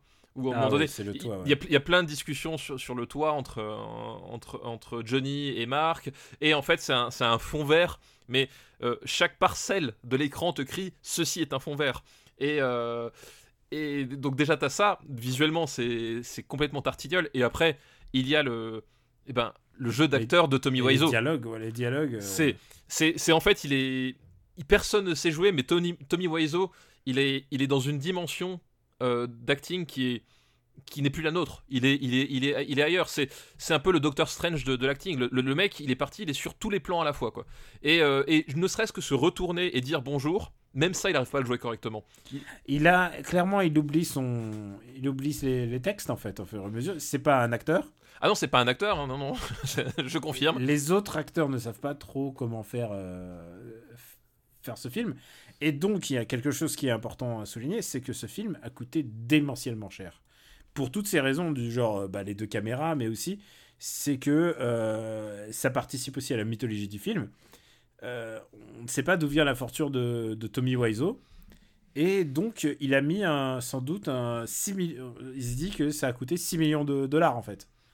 Et ce qui est génial, c'est que ça se voit pas du tout, pas une seule seconde à l'écran, quoi. oui, c'est ça, ouais. C'est. Et alors, y a un- on aurait dû faire un, presque un, un avertissement, c'est un film à ne surtout pas voir tout seul. Oui, alors c'est ce que j'allais dire, parce qu'en fait, euh, Ça n'a absolument aucun intérêt tout seul. c'est- c'est-à-dire que moi, j'ai un, j'ai un énorme problème avec ce film-là, c'est que euh, je trouve. Euh, alors c'était, j'ai vu qu'il y avait eu des débats à l'époque, mais j'ai pas, je- j'y ai pas participé parce que j'ai pas vu The Disaster Artist, donc je pourrais pas dire ce que ce que dit The Disaster Artist d'ailleurs, sur ce on- film-là. On Et va juger The, euh, The Room et pas Disaster. Voilà, Artist. exactement. On va, mais on va, on, on va mettre de côté, les, ouais, faut, euh, faut séparer les deux parce que on va mettre de côté le, à la fois Disaster Artist, mais aussi le fait que c'est devenu un film iconique et que les gens se réunissent en salle et qui connaissent toutes les punchlines et qui balancent des petites cuillères en plastique. Parce qu'il y a presque une forme d'industrialisation du Ouais, nanar. en Voilà, il y a, il y a- il y a ce côté-là. Bon, effectivement, tu- on le voit, c'est-à-dire qu'aujourd'hui, Tommy Wiseau, il- quand tu vois faire la tournée des cinémas avec son film, on dirait vraiment une bête de foire fatiguée. Tu sais, c'est- Lion à moitié mort dans le zoo de Vincennes. Bah, moi, quand je, je vois Tommy Wiseau. serrer la main et tu sais quoi, j'avais pas l'impression, j'ai l'impression que c'est un homme qui souffre. Ouais, non, mais ça, c'est vraiment, enfin, moi, c'est voilà, les, les lions à moitié morts du zoo de Vincennes, c'est c'est l'impression que fait Tommy Wiseau, c'est que c'est un homme qui s'est résolu à n'être plus que ça, en fait. Et Et il a fait l'œuvre de sa vie, mais il a fait un film Voilà. aussi unique pour toutes ces raisons, c'est-à-dire que personne jamais ne mettra autant d'argent pour faire un film aussi pourri, avec un, à part intentionnellement, et s'ils le font intentionnellement, ce sera pas la même chose.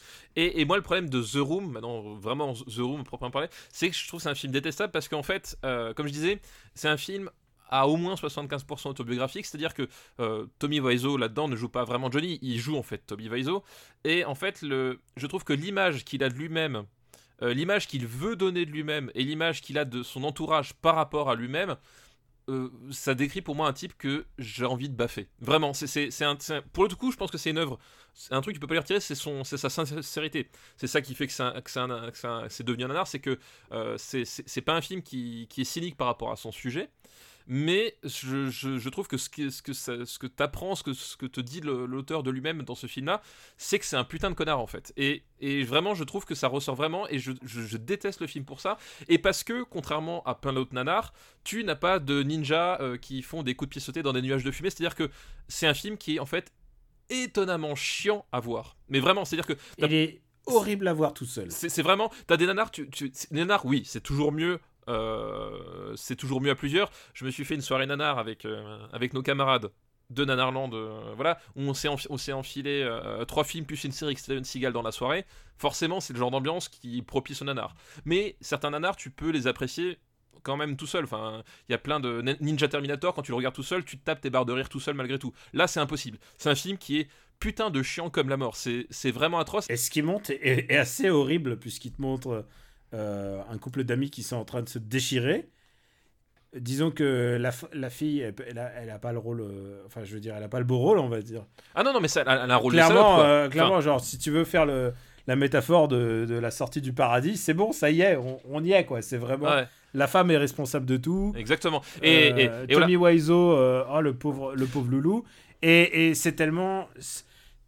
si- voilà, je comprends ce que tu veux dire. Si on travaillait à faire le, le profil psychologique euh, du, du réalisateur-auteur, à travers ça, t'as l'impression que c'est un, un pervers narcissique. Exactement, et c'est exactement ça. Et moi, c'est ça qui ressort du film. Et c'est et en plus, c'est chiant, c'est-à-dire que vraiment, il y a euh, le, le montage est d'une platitude. euh, euh, tu vois, j'aurais préféré encore qu'il fasse des heures plus grossières au montage pour qu'à un moment donné, ce soit drôle. Là, c'est vraiment super plat. Et vraiment, et c'est un film que je trouve chiant et vraiment détestable. Il y a un truc je- qui me révulse en fait dans ce, Et dans ce film-là. puisque, tu- puisque tu parlais de, de, de la perversion, justement, euh, ce que je veux pas rentrer dans l'autre film qui est Disaster Artist, euh, Greg Sestero, dans son bouquin, Disaster, puisqu'il c'est un bouquin qu'il a écrit avant, avant que ça soit Oui, tourné. qui est Greg Sestero, qui est l'acteur qui Ouais. joue Marc en fait. Oui, euh, voilà, son, son meilleur ami, qui était son ami dans la vie. Et maintenant, on a l'impression qu'ils sont amis que pour passer au, au Ah, midnight. ouais. Avant, tu sais, tout leur réseau, ils faisaient les midnight, les, les soirées, Ouais. les, les, les séances de minuit, quoi. C'était ça leur. Bah, leur ils, sont amis, ils sont amis comme Khrouchtchev et, et Reagan, quoi. Tu vois, c'est vraiment ça, quoi. Et, et le truc, c'est que euh, dans son bouquin, il a l'air de décrire clairement quelqu'un qui manipule l'affect des gens et c'est quelque chose que je veux pas t'enlever, euh, te, te couper l'herbe sous le pied pour le, quand tu verras le film. Mais, mais c'est des choses qui passent pas roman et quand tu lis le roman, t'as l'impression vraiment que c'est un, c'est un odieux personnage, quoi. Ouais, non, mais et, et je trouve que ça se transparaît vraiment dans le film. Et euh, alors que et, que justement, et ça transparaît d'autant plus que euh, comme euh, certaines personnalités détestables qui voilà, c'est qu'il essaye de se mettre en avant et de se la jouer artiste maudit. En fait, euh, t'as vraiment ce côté-là, euh, euh, artiste maudit, artiste crucifié par le par la, méchanceté des autres. Et alors qu'en fait, si tu si, tu lis bien entre lignes et t'y arrives bien parce que vraiment il n'arrive pas à dissimuler ça. Lui, c'est un putain de connard narcissique, insupportable, égocentrique et va pas me faire pleurer avec ton histoire de merde. Enfin, sérieux, je, je voilà. Et c'est un film, je déteste et, et c'est pour ça que du coup, alors tous les, tout- toutes les tares cinématographiques qu'il a, oui, mais c'est pour ça que c'est un film pour lequel j'ai vraiment du mal à, à, à, comprendre le culte parce que justement, comme on l'a dit. Nanarland, l'accroche du site, c'est les mauvais films sympathiques. Pour moi, ce film n'a vraiment rien de sympathique. C'est-à-dire que euh, il y a, y a même dans la, conception, dans cette, dans cette espèce de, message qu'il veut faire passer sur lui-même et de se poser en, en putain de victime systématique, il y a quelque chose d'extrêmement, euh, d'extrêmement euh, malsain. C'est dans cette façon de faire le, le- le film à sa propre gloire. Et voilà, c'est un film que je ne trouve ni sympathique ni plaisant. Alors, quand et que je déteste. Le, le deuxième film, à la gloire de la gloire de quelqu'un Voilà. qui raconte la gloire de quelqu'un. Donc voilà, et, et voilà, et moi j'ai vraiment un problème avec ce film-là que, que je trouve euh, détestable sur, tout- sur tous les points. Et, et c'est pour moi, c'est pour ça que Nanar, oui, je sais pas, voilà, c'est. Alors, c'est pour moi, c'est un authentique nanar. C'est un film qu'il croyait bien faire. Et je parle pas de réalisateur, mais de toute l'équipe. Avec toute la bonne volonté du monde, ils ont essayé de faire un bon film. C'est peut-être ça qui est ridicule. Euh, et c'est ça qui rend le film nanar. Et c'est un film qui me fait rire, personnellement, parce que, euh, c'est parce que ce qui arrive est, est nul à chier. Mais il faut le regarder avec, avec des gens. Il faut le regarder avec de des gens- l'alcool dans le sang. avec de la possible avec de l'alcool de sang, mais avec des gens être préparé à tout ça. Il faut être, il faut être préparé. Tu peux pas te lancer là-dedans comme ça. Il faut savoir ce que tu vas regarder un petit peu. Il faut pas le regarder avant tout seul. Il faut le regarder entre gens de bonne compagnie. Et, euh, et là, tu peux, tu peux vraiment authentiquement te marrer. Et je trouve que ce film a une- quelque chose de fascinant dans le sens où il y aura plus jamais un film comme ça. Il y en aura plus jamais. Ah oui, ça n'y en aura plus, plus jamais. Mais voilà. Moi, Parce que parce qu'il y a euh, la manière dont ça a été filmé, la manière dont euh, l'argent a été mis. Personne ne met de l'argent comme ça. C'est impossible. C'est impossible et du coup ça en fait quelque chose de fascinant. Et je peux te dire que la première fois que je l'ai vu, bah, je me suis dit merde, il faut que je le revoie parce qu'il faut que je comprenne ce qui s'est passé parce que je connaissais pas encore tous les tenants et les aboutissants de ce qui s'est passé. Je savais juste les gens me dit euh, tu verras c'est un nanar. Après euh, on peut pas on peut pas ni enfin après j'essaye de de pas penser trop à la à la marchandisation de ce film le fait qu'ils font les les midnight euh, le midnight circuit j'essaye de pas trop penser à ça parce que c'est pas des choses qui me sont très plaisantes le côté industrialisation du nanar c'est à dire où tout le monde vient avec les punchlines équipés et euh, je veux dire Nanarland fait ça très bien en fait et j'ai l'impression que j'ai l'impression que justement, si tu demandais aux gens de Nanarland, ils seraient pas, ils sont pas tous positifs sur euh, sur The Room. Ouais, non, mais c'est normal. Et moi, je fais vraiment partie de, ceux qui. euh, je n'arrive pas à apprécier, même au, dixième degré, ce film. Il y a vraiment une barrière dans ce que voilà, dans ce qu'il raconte et comment il le raconte, qui fait que je le trouve détestable. Enfin, tu vois, c'est comme euh, euh, c'est comme des, des, des- des nazis d'extrême droite. Enfin, des, nazis d'extrême droite. Oui, forcément. Euh, beau pléonasme. Non, mais des nanars d'extrême droite. Au bout d'un moment, ça ne me ferait pas rire. Tu vois, c'est on est dans le même type de truc. C'est que il y a au bout d'un moment une- une- quelque chose dans le dans, dans la façon dont c'est dont ça te parle et dont ça te, ça te dit quelque chose sur son sujet qui fait que j'arrive pas à rigoler. Des... Alors j'arrive à rigoler parce que euh, à force d'être matraqué sur parce qu'il y avait ça aussi à force d'être matraqué sur YouTube par les Ah, euh, les, les- Les YouTube cuts, ils sont beaucoup Voilà. plus drôles parce Voilà. que là, t'as vraiment tout le T'as vraiment la- concentré des voilà. mauvaises punchlines. T'as les mauvaises punchlines, tu, tu vois le truc, mais dans le film en entier, euh, j'arrive pas. Vraiment, et pour moi, voir ce film, c'était une expérience pénible, mais vraiment de, de vraiment hyper pénible. Et Tu l'as vu tout seul. oui, je l'ai vu tout ça, mais je pense qu'avec avec, avec des, des amis, alors déjà, faut, faut que j'en trouve parce que c'est pas voilà. Euh, des amis, tu sais, bon, voilà, c'est sur un truc, euh, j'en ai pas énormément. Tu les as tous mangés. Je les ai tous mangés. Ils sont jamais revenus, tu sais. C'est genre, eh, viens à la maison. Ils repartent jamais. Je sais pas où est-ce qu'ils sont. Mais je pense que même avec des amis, je pense que ça m'aurait, ça m'aurait vraiment gêné, ça aussi.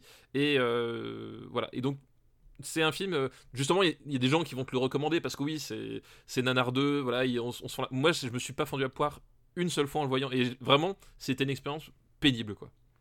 Écoute, moi, je l'ai revu en salle et en fait, ce qui m'a été plus pénible, c'était euh, c'était parfois les gens qui gueulaient sur. Alors, j'ai rien contre les gens qui gueulent sur un film quand euh, tout le monde est d'accord, quand ça fait partie de l'expérience globale. Tu sais, ces séances où tout d'un coup les gens se mettent à commenter et tu dis Ok, d'accord, on est dans un film comme ça, on va discuter, hein, on va discuter à haute voix. Et moi, ça peut m'arriver, hein, ça peut m'arriver. Genre, je regarde autour de moi, je dis Ok, d'accord, c'est un film comme ça, on y va. Mais, euh, et là, c'est un. The Room est clairement un film comme ça, mais, mais par exemple, il y a des mecs qui gueulaient euh, salope sur la meuf et tout, c'est. Bah ouais. ouais. Et c'est le problème, c'est que quand tu deviens culte et massivement culte, c'est-à-dire que tu dépasses le cadre du culte et tu deviens vraiment populaire, et bah, euh, bah t'attires, n'importe quel public, euh, des gens qui sont qui sont pas spécialement équipés pour voir les nanars, et euh, du coup, ça devient ça devient une expérience un peu plus déplaisante, quoi. Ouais, et, et je pense que du coup, il y a, il y a maintenant que qu'il a cette étiquette euh, ultra culte collée sur le sur le front. je pense que c'est, ça, ça peut, ça peut faire les- un effet pervers justement que les gens se forcent à le voir et se forcent à rentrer dans le culte. Enfin, tu vois, il y a- je, Mm. je pense qu'aujourd'hui c'est, c'est devenu impossible de, de, d'approcher ce film sereinement dans le sens où euh, t'es forcément au courant de ce qu'il est en fait. Enfin, tu, tu vois ce que je veux dire? Tu voilà. Mm. Et euh, donc c'est assez bizarre, mais bon, voilà. Moi, c'est un film que je que je hais. Euh, écoute, moi j'ai, j'ai- moi j'ai rigolé en le revoyant, mais euh, en salle justement, lors des projections. Mais, mais j'ai rigolé, mais, mais je suis conscient de tous les problèmes qu'il dégage. Donc où est-ce qu'on va mettre The Room Euh, on a des nanars, on a des beaux nanars. On a Street Fighter, la légende de Chun-Li. Oui, voilà, par exemple. On, on a, euh, on, on, on, on, On a aussi, Samouraï. on a Speed Racer. Enfin, on en a plein. Des... Non, ta gueule. non, mélange pas tout là, n'importe quoi. Ah, je fallait bien que je lance une petite pique quand même. Ouais. Euh, Ah, on a, on a Rollerball. Facile, hein. C'est vraiment nul. Euh, pff, où est-ce qu'on peut le mettre? Euh, va- Vas-y, dis-moi toi, parce que moi, je, voilà, je, je, sais que je préfère, euh, que je préfère à peu près n'importe quoi à ça. Donc, euh, donc vas-y, propose. Hmm. Euh, Au-dessus de The Spirit, mais sous Gamer. Alors oui, sous gamer, ça je suis d'accord. Euh, Écoute, la seule concession que je vais te faire, c'est est-ce que tu peux me laisser Transformers 2 Non, je pense pas. Transformers 2. Putain, pourquoi pense, Je pense pas. Transformers 2, c'est vraiment. C'est c'est la même chose, mais avec des millions de dollars en plus. C'est vraiment euh, le même malsain. euh, je, suis, je suis pas tout à fait On d'accord. parle mais- d'un on parle d'un film avec des robots chiens qui se masturbent sur, sur les jambes. sur les Ouais, jambes mais dans. Transformers 2, t'as une scène réussie. Et c'est peut-être le plus qu'on pourra jamais dire sur n'importe quel film de Michael Bay après 2001, quoi. Hmm. Alors tu me le mets sous The Spirit, qui est un film que je déteste également de toute mon âme. D'accord, mais en fait, pourquoi. Ouais, non, d'accord. Sous Transformers 2. ok, bon, comme tu veux. C'est deux, deux nanars, écoute. euh. Ok, bah écoute, il est très très mal. The Room est très très mal classé. Et alors, euh, encore une fois, les gens qui vont voir liste et ils vont se dire Oh là là, c'est mon film adoré et tout ça, comment vous avez pu? Euh, Papa et moi, on a exposé notre avis. euh, et ça veut pas dire que on peut pas rire de The Room. Moi, je rigole de The Room, mais c'est un film ultra problématique. Et en même temps, c'est un film unique. Et ça, on peut pas Ah bah ça, oui, non, c'est bien sûr, oui. Genre, il y aura plus jamais d'autres The Room de cette manière. Non, de cette façon-là, je pense qu'effectivement... On parle d'un moment après Internet, et- enfin où Internet était quand même assez mineur. Non, oui, c'était pas les canaux de diffusion. Euh, on n'était pas dans la, justement, dans, encore dans le, dans le, dans le métananar. Enfin, toutes, toutes les, euh, toutes les boîtes genre Asylum, enfin, euh, fonctionnaient Ah, pas on là-dessus. n'était pas dans Sharknado et tout ça. quoi. Voilà. Et, euh, et voilà. Et, et en plus, on est dans une catégorie vraiment spéciale, c'est-à-dire que c'est, c'est du nanar d'auteur. Hmm. C'est que c'est un, un film qui essaye d'être un film d'auteur. Et, Clairement. euh, Et, et surtout que lui le, le rebrand comme une black comédie. Il dit que c'est une black comédie alors non, que on non, sait- on sait- on non. sait- on sait- non, non, vraiment, ça c'est pareil, c'est, c'est du pu- putain de foutage de gueule. C'est un, c'est un film qui, qui se veut volontairement dramatique, tragique, et euh, c'était ça sa vocation première, c'est ça qui, qui, qui, qui dégage, et c'est ça qui fait qu'il est aussi nul à chier. À aucun moment, à aucun moment, il y a de recul dedans. C'est Voilà. d'un niveau d'écriture du. Enfin, c'est. Oui. C'est des niveaux d'écriture rédaction euh, 14 ans quoi. Ouais, non, c'est. Non, non, bien sûr que c'est pas une blague comédie du tout. Il y, a- y avait aucun, au- aucune matière à recul dans ce film-là. C'est Mm. ça, ça, ça c'est c'est c'est du révisionnisme que de dire ça. Bah écoute, voilà, The Room est classé. On- je pensais pas, qu'il- je pensais pas qu'il allait être si bas, mais écoute, le marbre a parlé. Le marbre a parlé, c'est ça. Le, marbre s'est exécuté. Est-ce que tu veux nous faire une petite reco? Eh ben écoute, euh, avant une petite reco, justement, on va faire le lien. Euh, Ah, c'est. Ah oui, pardon, pardon. Eh oui. Euh, je, je vais faire une meilleure introduction. Ouais. Mais, mais justement, on a beaucoup parlé de Netherlands. T'as pas un truc à nous dire? Eh bien si, j'en avais, euh, je l'avais évoqué la, la dernière fois et je le reprécise parce que euh, cet épisode va sortir le euh, lundi 17 septembre. Et si tout, si tout va bien. mais tout va bien aller, il y a pas de problème. Et C'est pas, c'est pas, C'est after, pas, c'est pas After Eight ici, hein. on- c'est pas toi qui fais le montage. c'est pas After Eight ici. Les, les podcasts sont à l'heure, monsieur. Voilà, c'est pas des podcasts de fonctionnaires là. Euh, donc, je disais, euh, 17 c'est pas septembre. par là, mon. Ah, putain. Bref. Et le samedi, donc samedi 22 septembre, il y a la troisième nuit euh, Nanarland, donc avec euh, toute l'équipe de, de Nanarland qu'on ne vous présentera pas parce qu'ils sont nombreux en fait. ils sont très nombreux et du coup ce serait un peu laborieux de vous exposer tous les noms, mais en tout cas ils seront. Ils, ils ont des prénoms courants, vous les connaissez. Voilà, ils, ils sont tous là et Michel, Jean-Luc, Jean. euh, Fabrice, on pense à toi. Fabrice. très bon, très bon, Fabrice. Euh, donc voilà, avec, avec au programme non pas un, non pas deux, mais trois films. Euh, trois films dont un au moins que j'ai vu et qui, qui est pour moi une- un, un grand nanar séminal, donc qui, qui mérite le, le coup.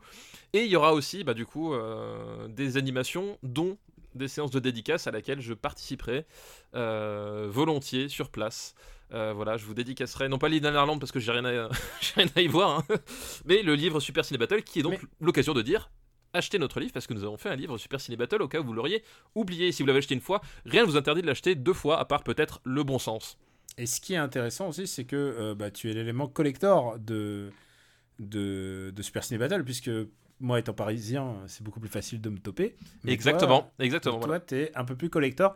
Et, et, euh, et du coup, c'est vraiment l'occasion. Et puis surtout, il y a des gens qui montent à Paris ex- exprès pour cette, euh, cette nuit Netherlands Voilà, exactement. Et au moi, Grand Rex. et moi aussi, je monte exprès pour la Néerlande. Et ben du coup, pour rencontrer les. On behalf of RPU. Voilà, et pour rencontrer les, les, les, les auditeurs et puis, et puis aussi quelques, quelques camarades de euh, cinéphiles que je n'ai pas vus depuis, depuis un petit moment, euh, qui sera l'occasion de, de, voilà, de se faire plaisir lors de cette grande soirée. Donc, euh, euh, je ne sais pas s'il reste des places disponibles au moment où le, le podcast est diffusé, mais euh, je pense que vous les avez tous Ah, déjà. Au moment de diffusion, je sais pas. Je sais pas, mais euh, parce que je sais qu'en plus il- il- les, ventes euh, allaient, allaient plutôt bien. Mais bon, voilà, essayez quand même. Et sinon, vous, vous- si vous êtes quelqu'un de bien, vous avez forcément déjà vos places. Et surtout, euh, Grand Rex, on voit très très bien, hein, même, euh, même d'en haut. Oui, et c'est une super salle. Enfin, c'est une super salle. ouais, c'est vraiment une super salle, euh, tout à fait. Donc voilà, papa, bah, je rappelle juste aux gens qu'il faut embrasser son front, ça porte bonheur. Est-ce que t'as pas une petite reco à nous faire? Et ben écoute, la, la Roco, c'est une Roco jeu vidéo. Alors, euh, j'aurais bien voulu vous parler de, de Spider-Man, mais bon, j'ai peur euh, de monter dans des hélicoptères, donc euh, pas pour l'instant. Écoute, écoute, bientôt mon Voilà. exemplaire. Voilà, ça, on va de nouveau partager comme pour, Tu, tu comme sais pour ce que j'ai- Detroit. tu sais ce que j'ai fait pour mon exemplaire, puisque je n'ai pas reçu, on me l'a pas envoyé. Je ne sais pas pourquoi. Je sais pas parce que peut-être pas à cause de Detroit, je ne sais pas. Voilà. Mais en tout cas, en tant que fan de Spider-Man, il fallait que je le fasse. Bah oui. Et du coup, sur Twitch, bah, j'ai lancé une collecte. Les gens, les gens pouvaient se cotiser. Et il y avait une contrepartie. Et là, tu vas voir à quel point je sais pas faire d'argent. Puisque j'ai dit, bah, vous donnez pour un Spider-Man, j'achète Spider-Man et je donne la même somme à une bonne, à une bonne œuvre. Ah, mais ça, c'est bien, ça, Daniel. Ouais, et c'est c'est la preuve que je sais pas faire d'argent, c'est sûr. C'est ça, les, les, les Twitchos de gauche, de gauche, on en manquait, voilà. Et du coup, euh, j'ai choisi l'Institut euh, l'Institut Curie. euh, voilà, le- la lutte contre le cancer, euh, qui est un peu, qui est un peu ne- la bonne cause que nous choisirons, hein, nous choisissons Voilà. généralement. Et exactement, c'est un peu une cause qui nous, est, euh, Voilà. qui nous est chère à tous les deux. Donc, Donc- euh, donc voilà. donc voilà, fais ta reco. Donc, euh, jeu vidéo, euh, j'ai, euh, c'est un, un jeu qui, qui n'est pas récent, qui est sorti euh, il y a quelques années, c'était peut-être 2014, quelque chose comme ça, je sais plus exactement. C'est un jeu qui est sorti uniquement sur, euh, sur, sur PC. Il n'y a pas de. Ouais, c'est ça, 2014, je- j'étais en train de vérifier sur mon, sur mon compte Steam. Euh, qui est sorti uniquement sur, sur PC, peut-être sur. euh, ah, je vois sur iPad aussi, bon bah, comme quoi. Euh, qui s'appelle Door Kickers. Et euh, Door Kickers, en fait, c'est euh, un jeu de simulation de, de groupes d'intervention de ces genre les SWAT, le GIGN, tout ça. Euh, sauf que c'est pas comme SWAT ou comme euh, Rainbow Six, c'est pas vu à la première personne, c'est vu du dessus, comme dans Hotline Miami en fait. Euh, et en fait, euh, l'idée, c'est que tu as des maps, des cartes, euh, avec ben, des, bâtiments, des, des situations, prise d'otages, euh, euh, euh, attentat à la bombe, ou simplement juste tuer des terroristes, ce qui est une activité tout à fait saine en soi. Et tu, tu dois, euh, t'as, t'as une, équipe donc de, de, de, SWAT que tu dois ben, emmener dans les niveaux pour la nettoyer et arriver à la fin de l'objectif. Et en fait, euh, ce, qui est, ce, qui est, ce qui est vachement bien, c'est que le, s'appelle le raid en lui-même, c'est-à-dire l'action, le, le fait d'avancer, tirer, tuer les mecs, euh, c'est- vachement court. C'est-à-dire que euh, ça peut durer que 20, 10, 30 secondes, tu vois. Mais tout le cœur du jeu se passe pas là, se, se passe dans tout ce qui avance. C'est-à-dire que c'est un jeu de planification, en fait. C'est vraiment un jeu où, euh, où tu presque comme un comme un jeu de rôle à la, à la, Baldur's Gate quelque part à certains moments c'est-à-dire que tu peux faire pause sur l'action et te dire tiens à tel moment on va plutôt prendre euh, tel tel tel, tel chemin et donc tu as 1 2 3 4 personnages du SWAT que tu dois emmener et tu dois euh, faire les chemins les uns après les autres prévoir tiens ici cette porte on va mettre un, un flashbang on va faire un truc et tu progresses comme ça puis tu- quand tu te fais quand tu échoues tu recommences tu gardes ton chemin puis tu peux le remodifier tu peux essayer de dire tiens on va plutôt passer par la gauche plutôt par la droite on va plutôt orienter le regard de ce côté-là parce qu'il y avait un angle mort que j'ai pas vu, etc. Et voilà, et c'est un jeu, moi j'aime bien les jeux de planification euh, parce qu'il y a un côté très, euh, il y a un côté presque casse-tête, tu vois ce que je veux dire? Dans le fait de, Ouais, ouais, dans le fait on dessine le chemin, on, on doit aussi orienter le regard, euh, ch- changer les armes, prévoir les, les rechargements, euh, on doit vraiment tout prévoir à l'avance. Et quand tu lances et tu regardes si ta mécanique fonctionne en fait. Et ce côté un peu, tu sais, le, le, le, le, stress au moment d'appuyer sur hop, on envoie, on voit si la machine fonctionne, euh, qui, est, vachement plaisant et qui là fonctionne super bien. Euh, c'est vraiment un jeu que je, je vais jouer il y, a, un petit, petit moment, puis là j'ai eu envie d'y rejouer, puis je euh, j'ai replongé dedans et je prends beaucoup de plaisir. Et donc, comme il est sorti en 2014, euh, il est trouvable à mon avis pour vraiment pas trop cher. Et c'est blindé de cartes, toutes différentes. T'as même un éditeur de cartes si jamais t'as envie. Enfin, voilà, t'as moyen de faire plein de petites parties au fur et à mesure comme ça. et c'est c'est vraiment chouette quoi. Bah écoute, ça a l'air cool, euh, surtout que la dernière fois, je crois que j'ai recommandé Into the Breach, donc euh, on reste un peu dans la stratégie, ça a l'air. a Exactement, on, reste dans, dans, dans, dans, un jeu tactique en fait. Et bah écoute, euh, je vais changer de tactique, et puis comme on en a, comme on en a parlé, écoute, je vais en parler, reparler maintenant. Yakuza. Ah, voilà. Yakuza, on dira jamais assez bien de cette série. Le Yakuza Kiwami 2 vient de sortir, et donc c'est celui que j'avais pas fait. Enfin, j'avais pas fini zéro, donc je suis en train de me streamer à justement zéro. Alors si vous voulez me voir en train de streamer, c'est euh, twitch.tv euh, slash Robotics. Et donc, euh, bah, je Twitch euh, Yakuza 0 qui est génial parce qu'il se passe pendant les années 80, pile pendant la bulle économique euh, japonaise, qui a une période dorée. Et j'adore les jeux basés sur les années 80. Et j'en cite un, mais je pourrais citer encore Shenmue, que, auquel j'ai rejoué il n'y a pas si longtemps. Ou Ready Player Euh, One. voilà, très très bon. Oh, très très bon. Putain, non, n'envoyez pas vos listes avec Ready Player One, s'il vous plaît. Attendez, en 460, 470, 478 vu le vu l'heure. donc, euh, donc voilà, Yakuza Kiwami 2 est vraiment un super jeu. Et puis Zero, euh, que je me refais avec plaisir. Il y en euh, a un qui est sorti sur PC là, non? Euh, C'est le 0 Ou Je crois que c'est Kiwami 2 qui est sorti sur PC. Et Zero est déjà disponible sur PC. Ah d'accord, ok, c'est ça. Non, parce que j'avais. je- Je crois, hein, mais je suis pas très. Parce que je m'étais- un peu paumé en fait parce que le, la comment s'appelle la, la, la numérotation des, est pas forcément très évidente quand tu quand t'as pas suivi de- depuis le début quoi. Non, en fait, il faut juste savoir que Kiwami 2, c'est le remix du 2. Voilà, c'est la seule chose qu'il faut savoir. C'est comme si c'était l'épisode 2 sur la PlayStation 2 à l'époque, sauf qu'il est refait aujourd'hui, évidemment, avec les, les moyens du bord. Et c'est celui qui se passe en grande partie à Osaka, donc c'est assez chouette.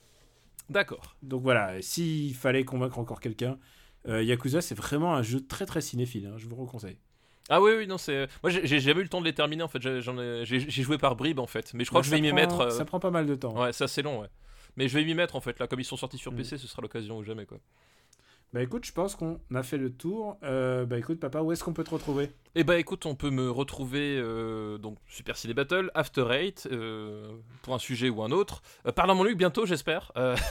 Je- faut, vraiment qu'on se mette Très à, très bon. faut vraiment qu'on se mette à voir Angela, hein, qu'on le veuille ou non. Bah, tu sais quoi, je vais te dire un truc. J'ai vu Transformers 1. ah oui, la fin d'année, la fin d'année, voilà. La faut- fin d'année approche, il faut Ouais. commencer. Je me dis un Transformers par mois.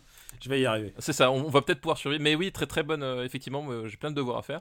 Euh, sur, euh, sur Gamecult, éventuellement. Après, tu aimes regarder des films. En plus, tu peux le regarder avec tes enfants, Transformers.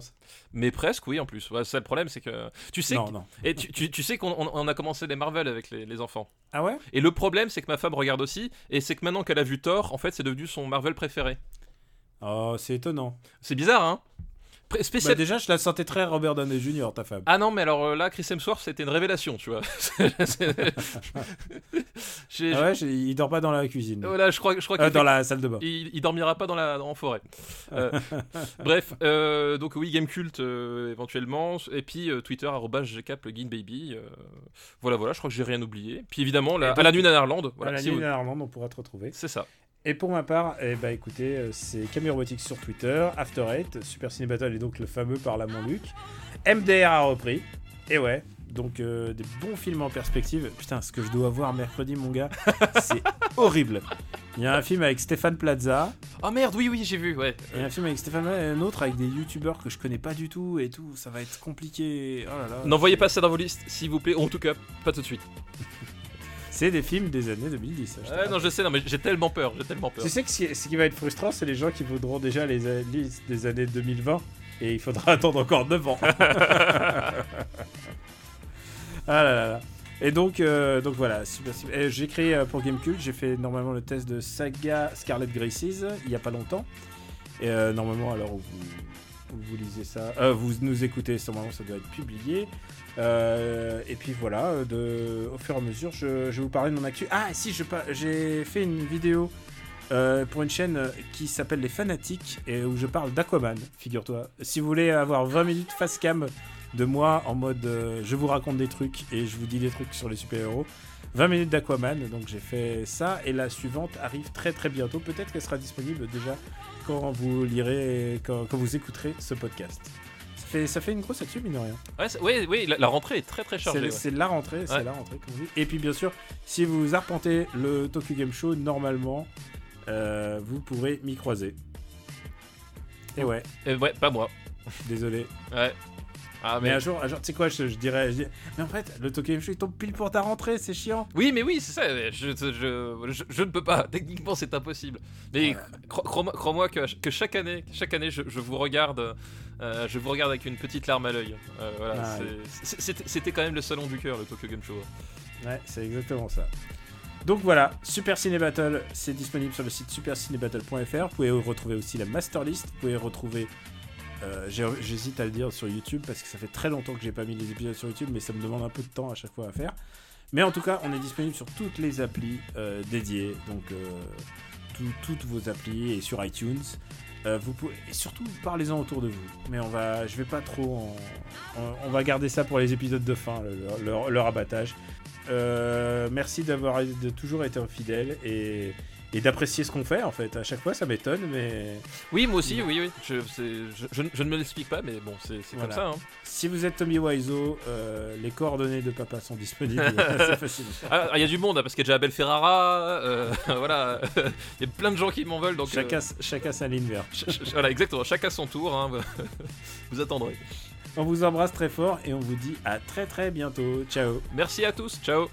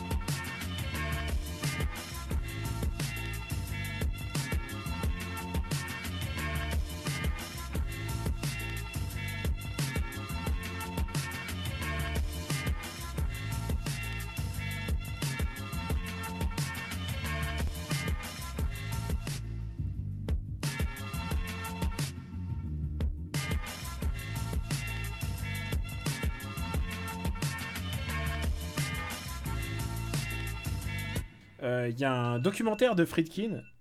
C'est chez toi moi Ah merde, c'est chez moi. Attends, désolé. Vas-y, c'est bon. Stéphane Boulet, c'est l'heure de ton suppositoire. Non, c'est- je dois changer le réveil de ma fille euh, Ah, pour le matin. Bref.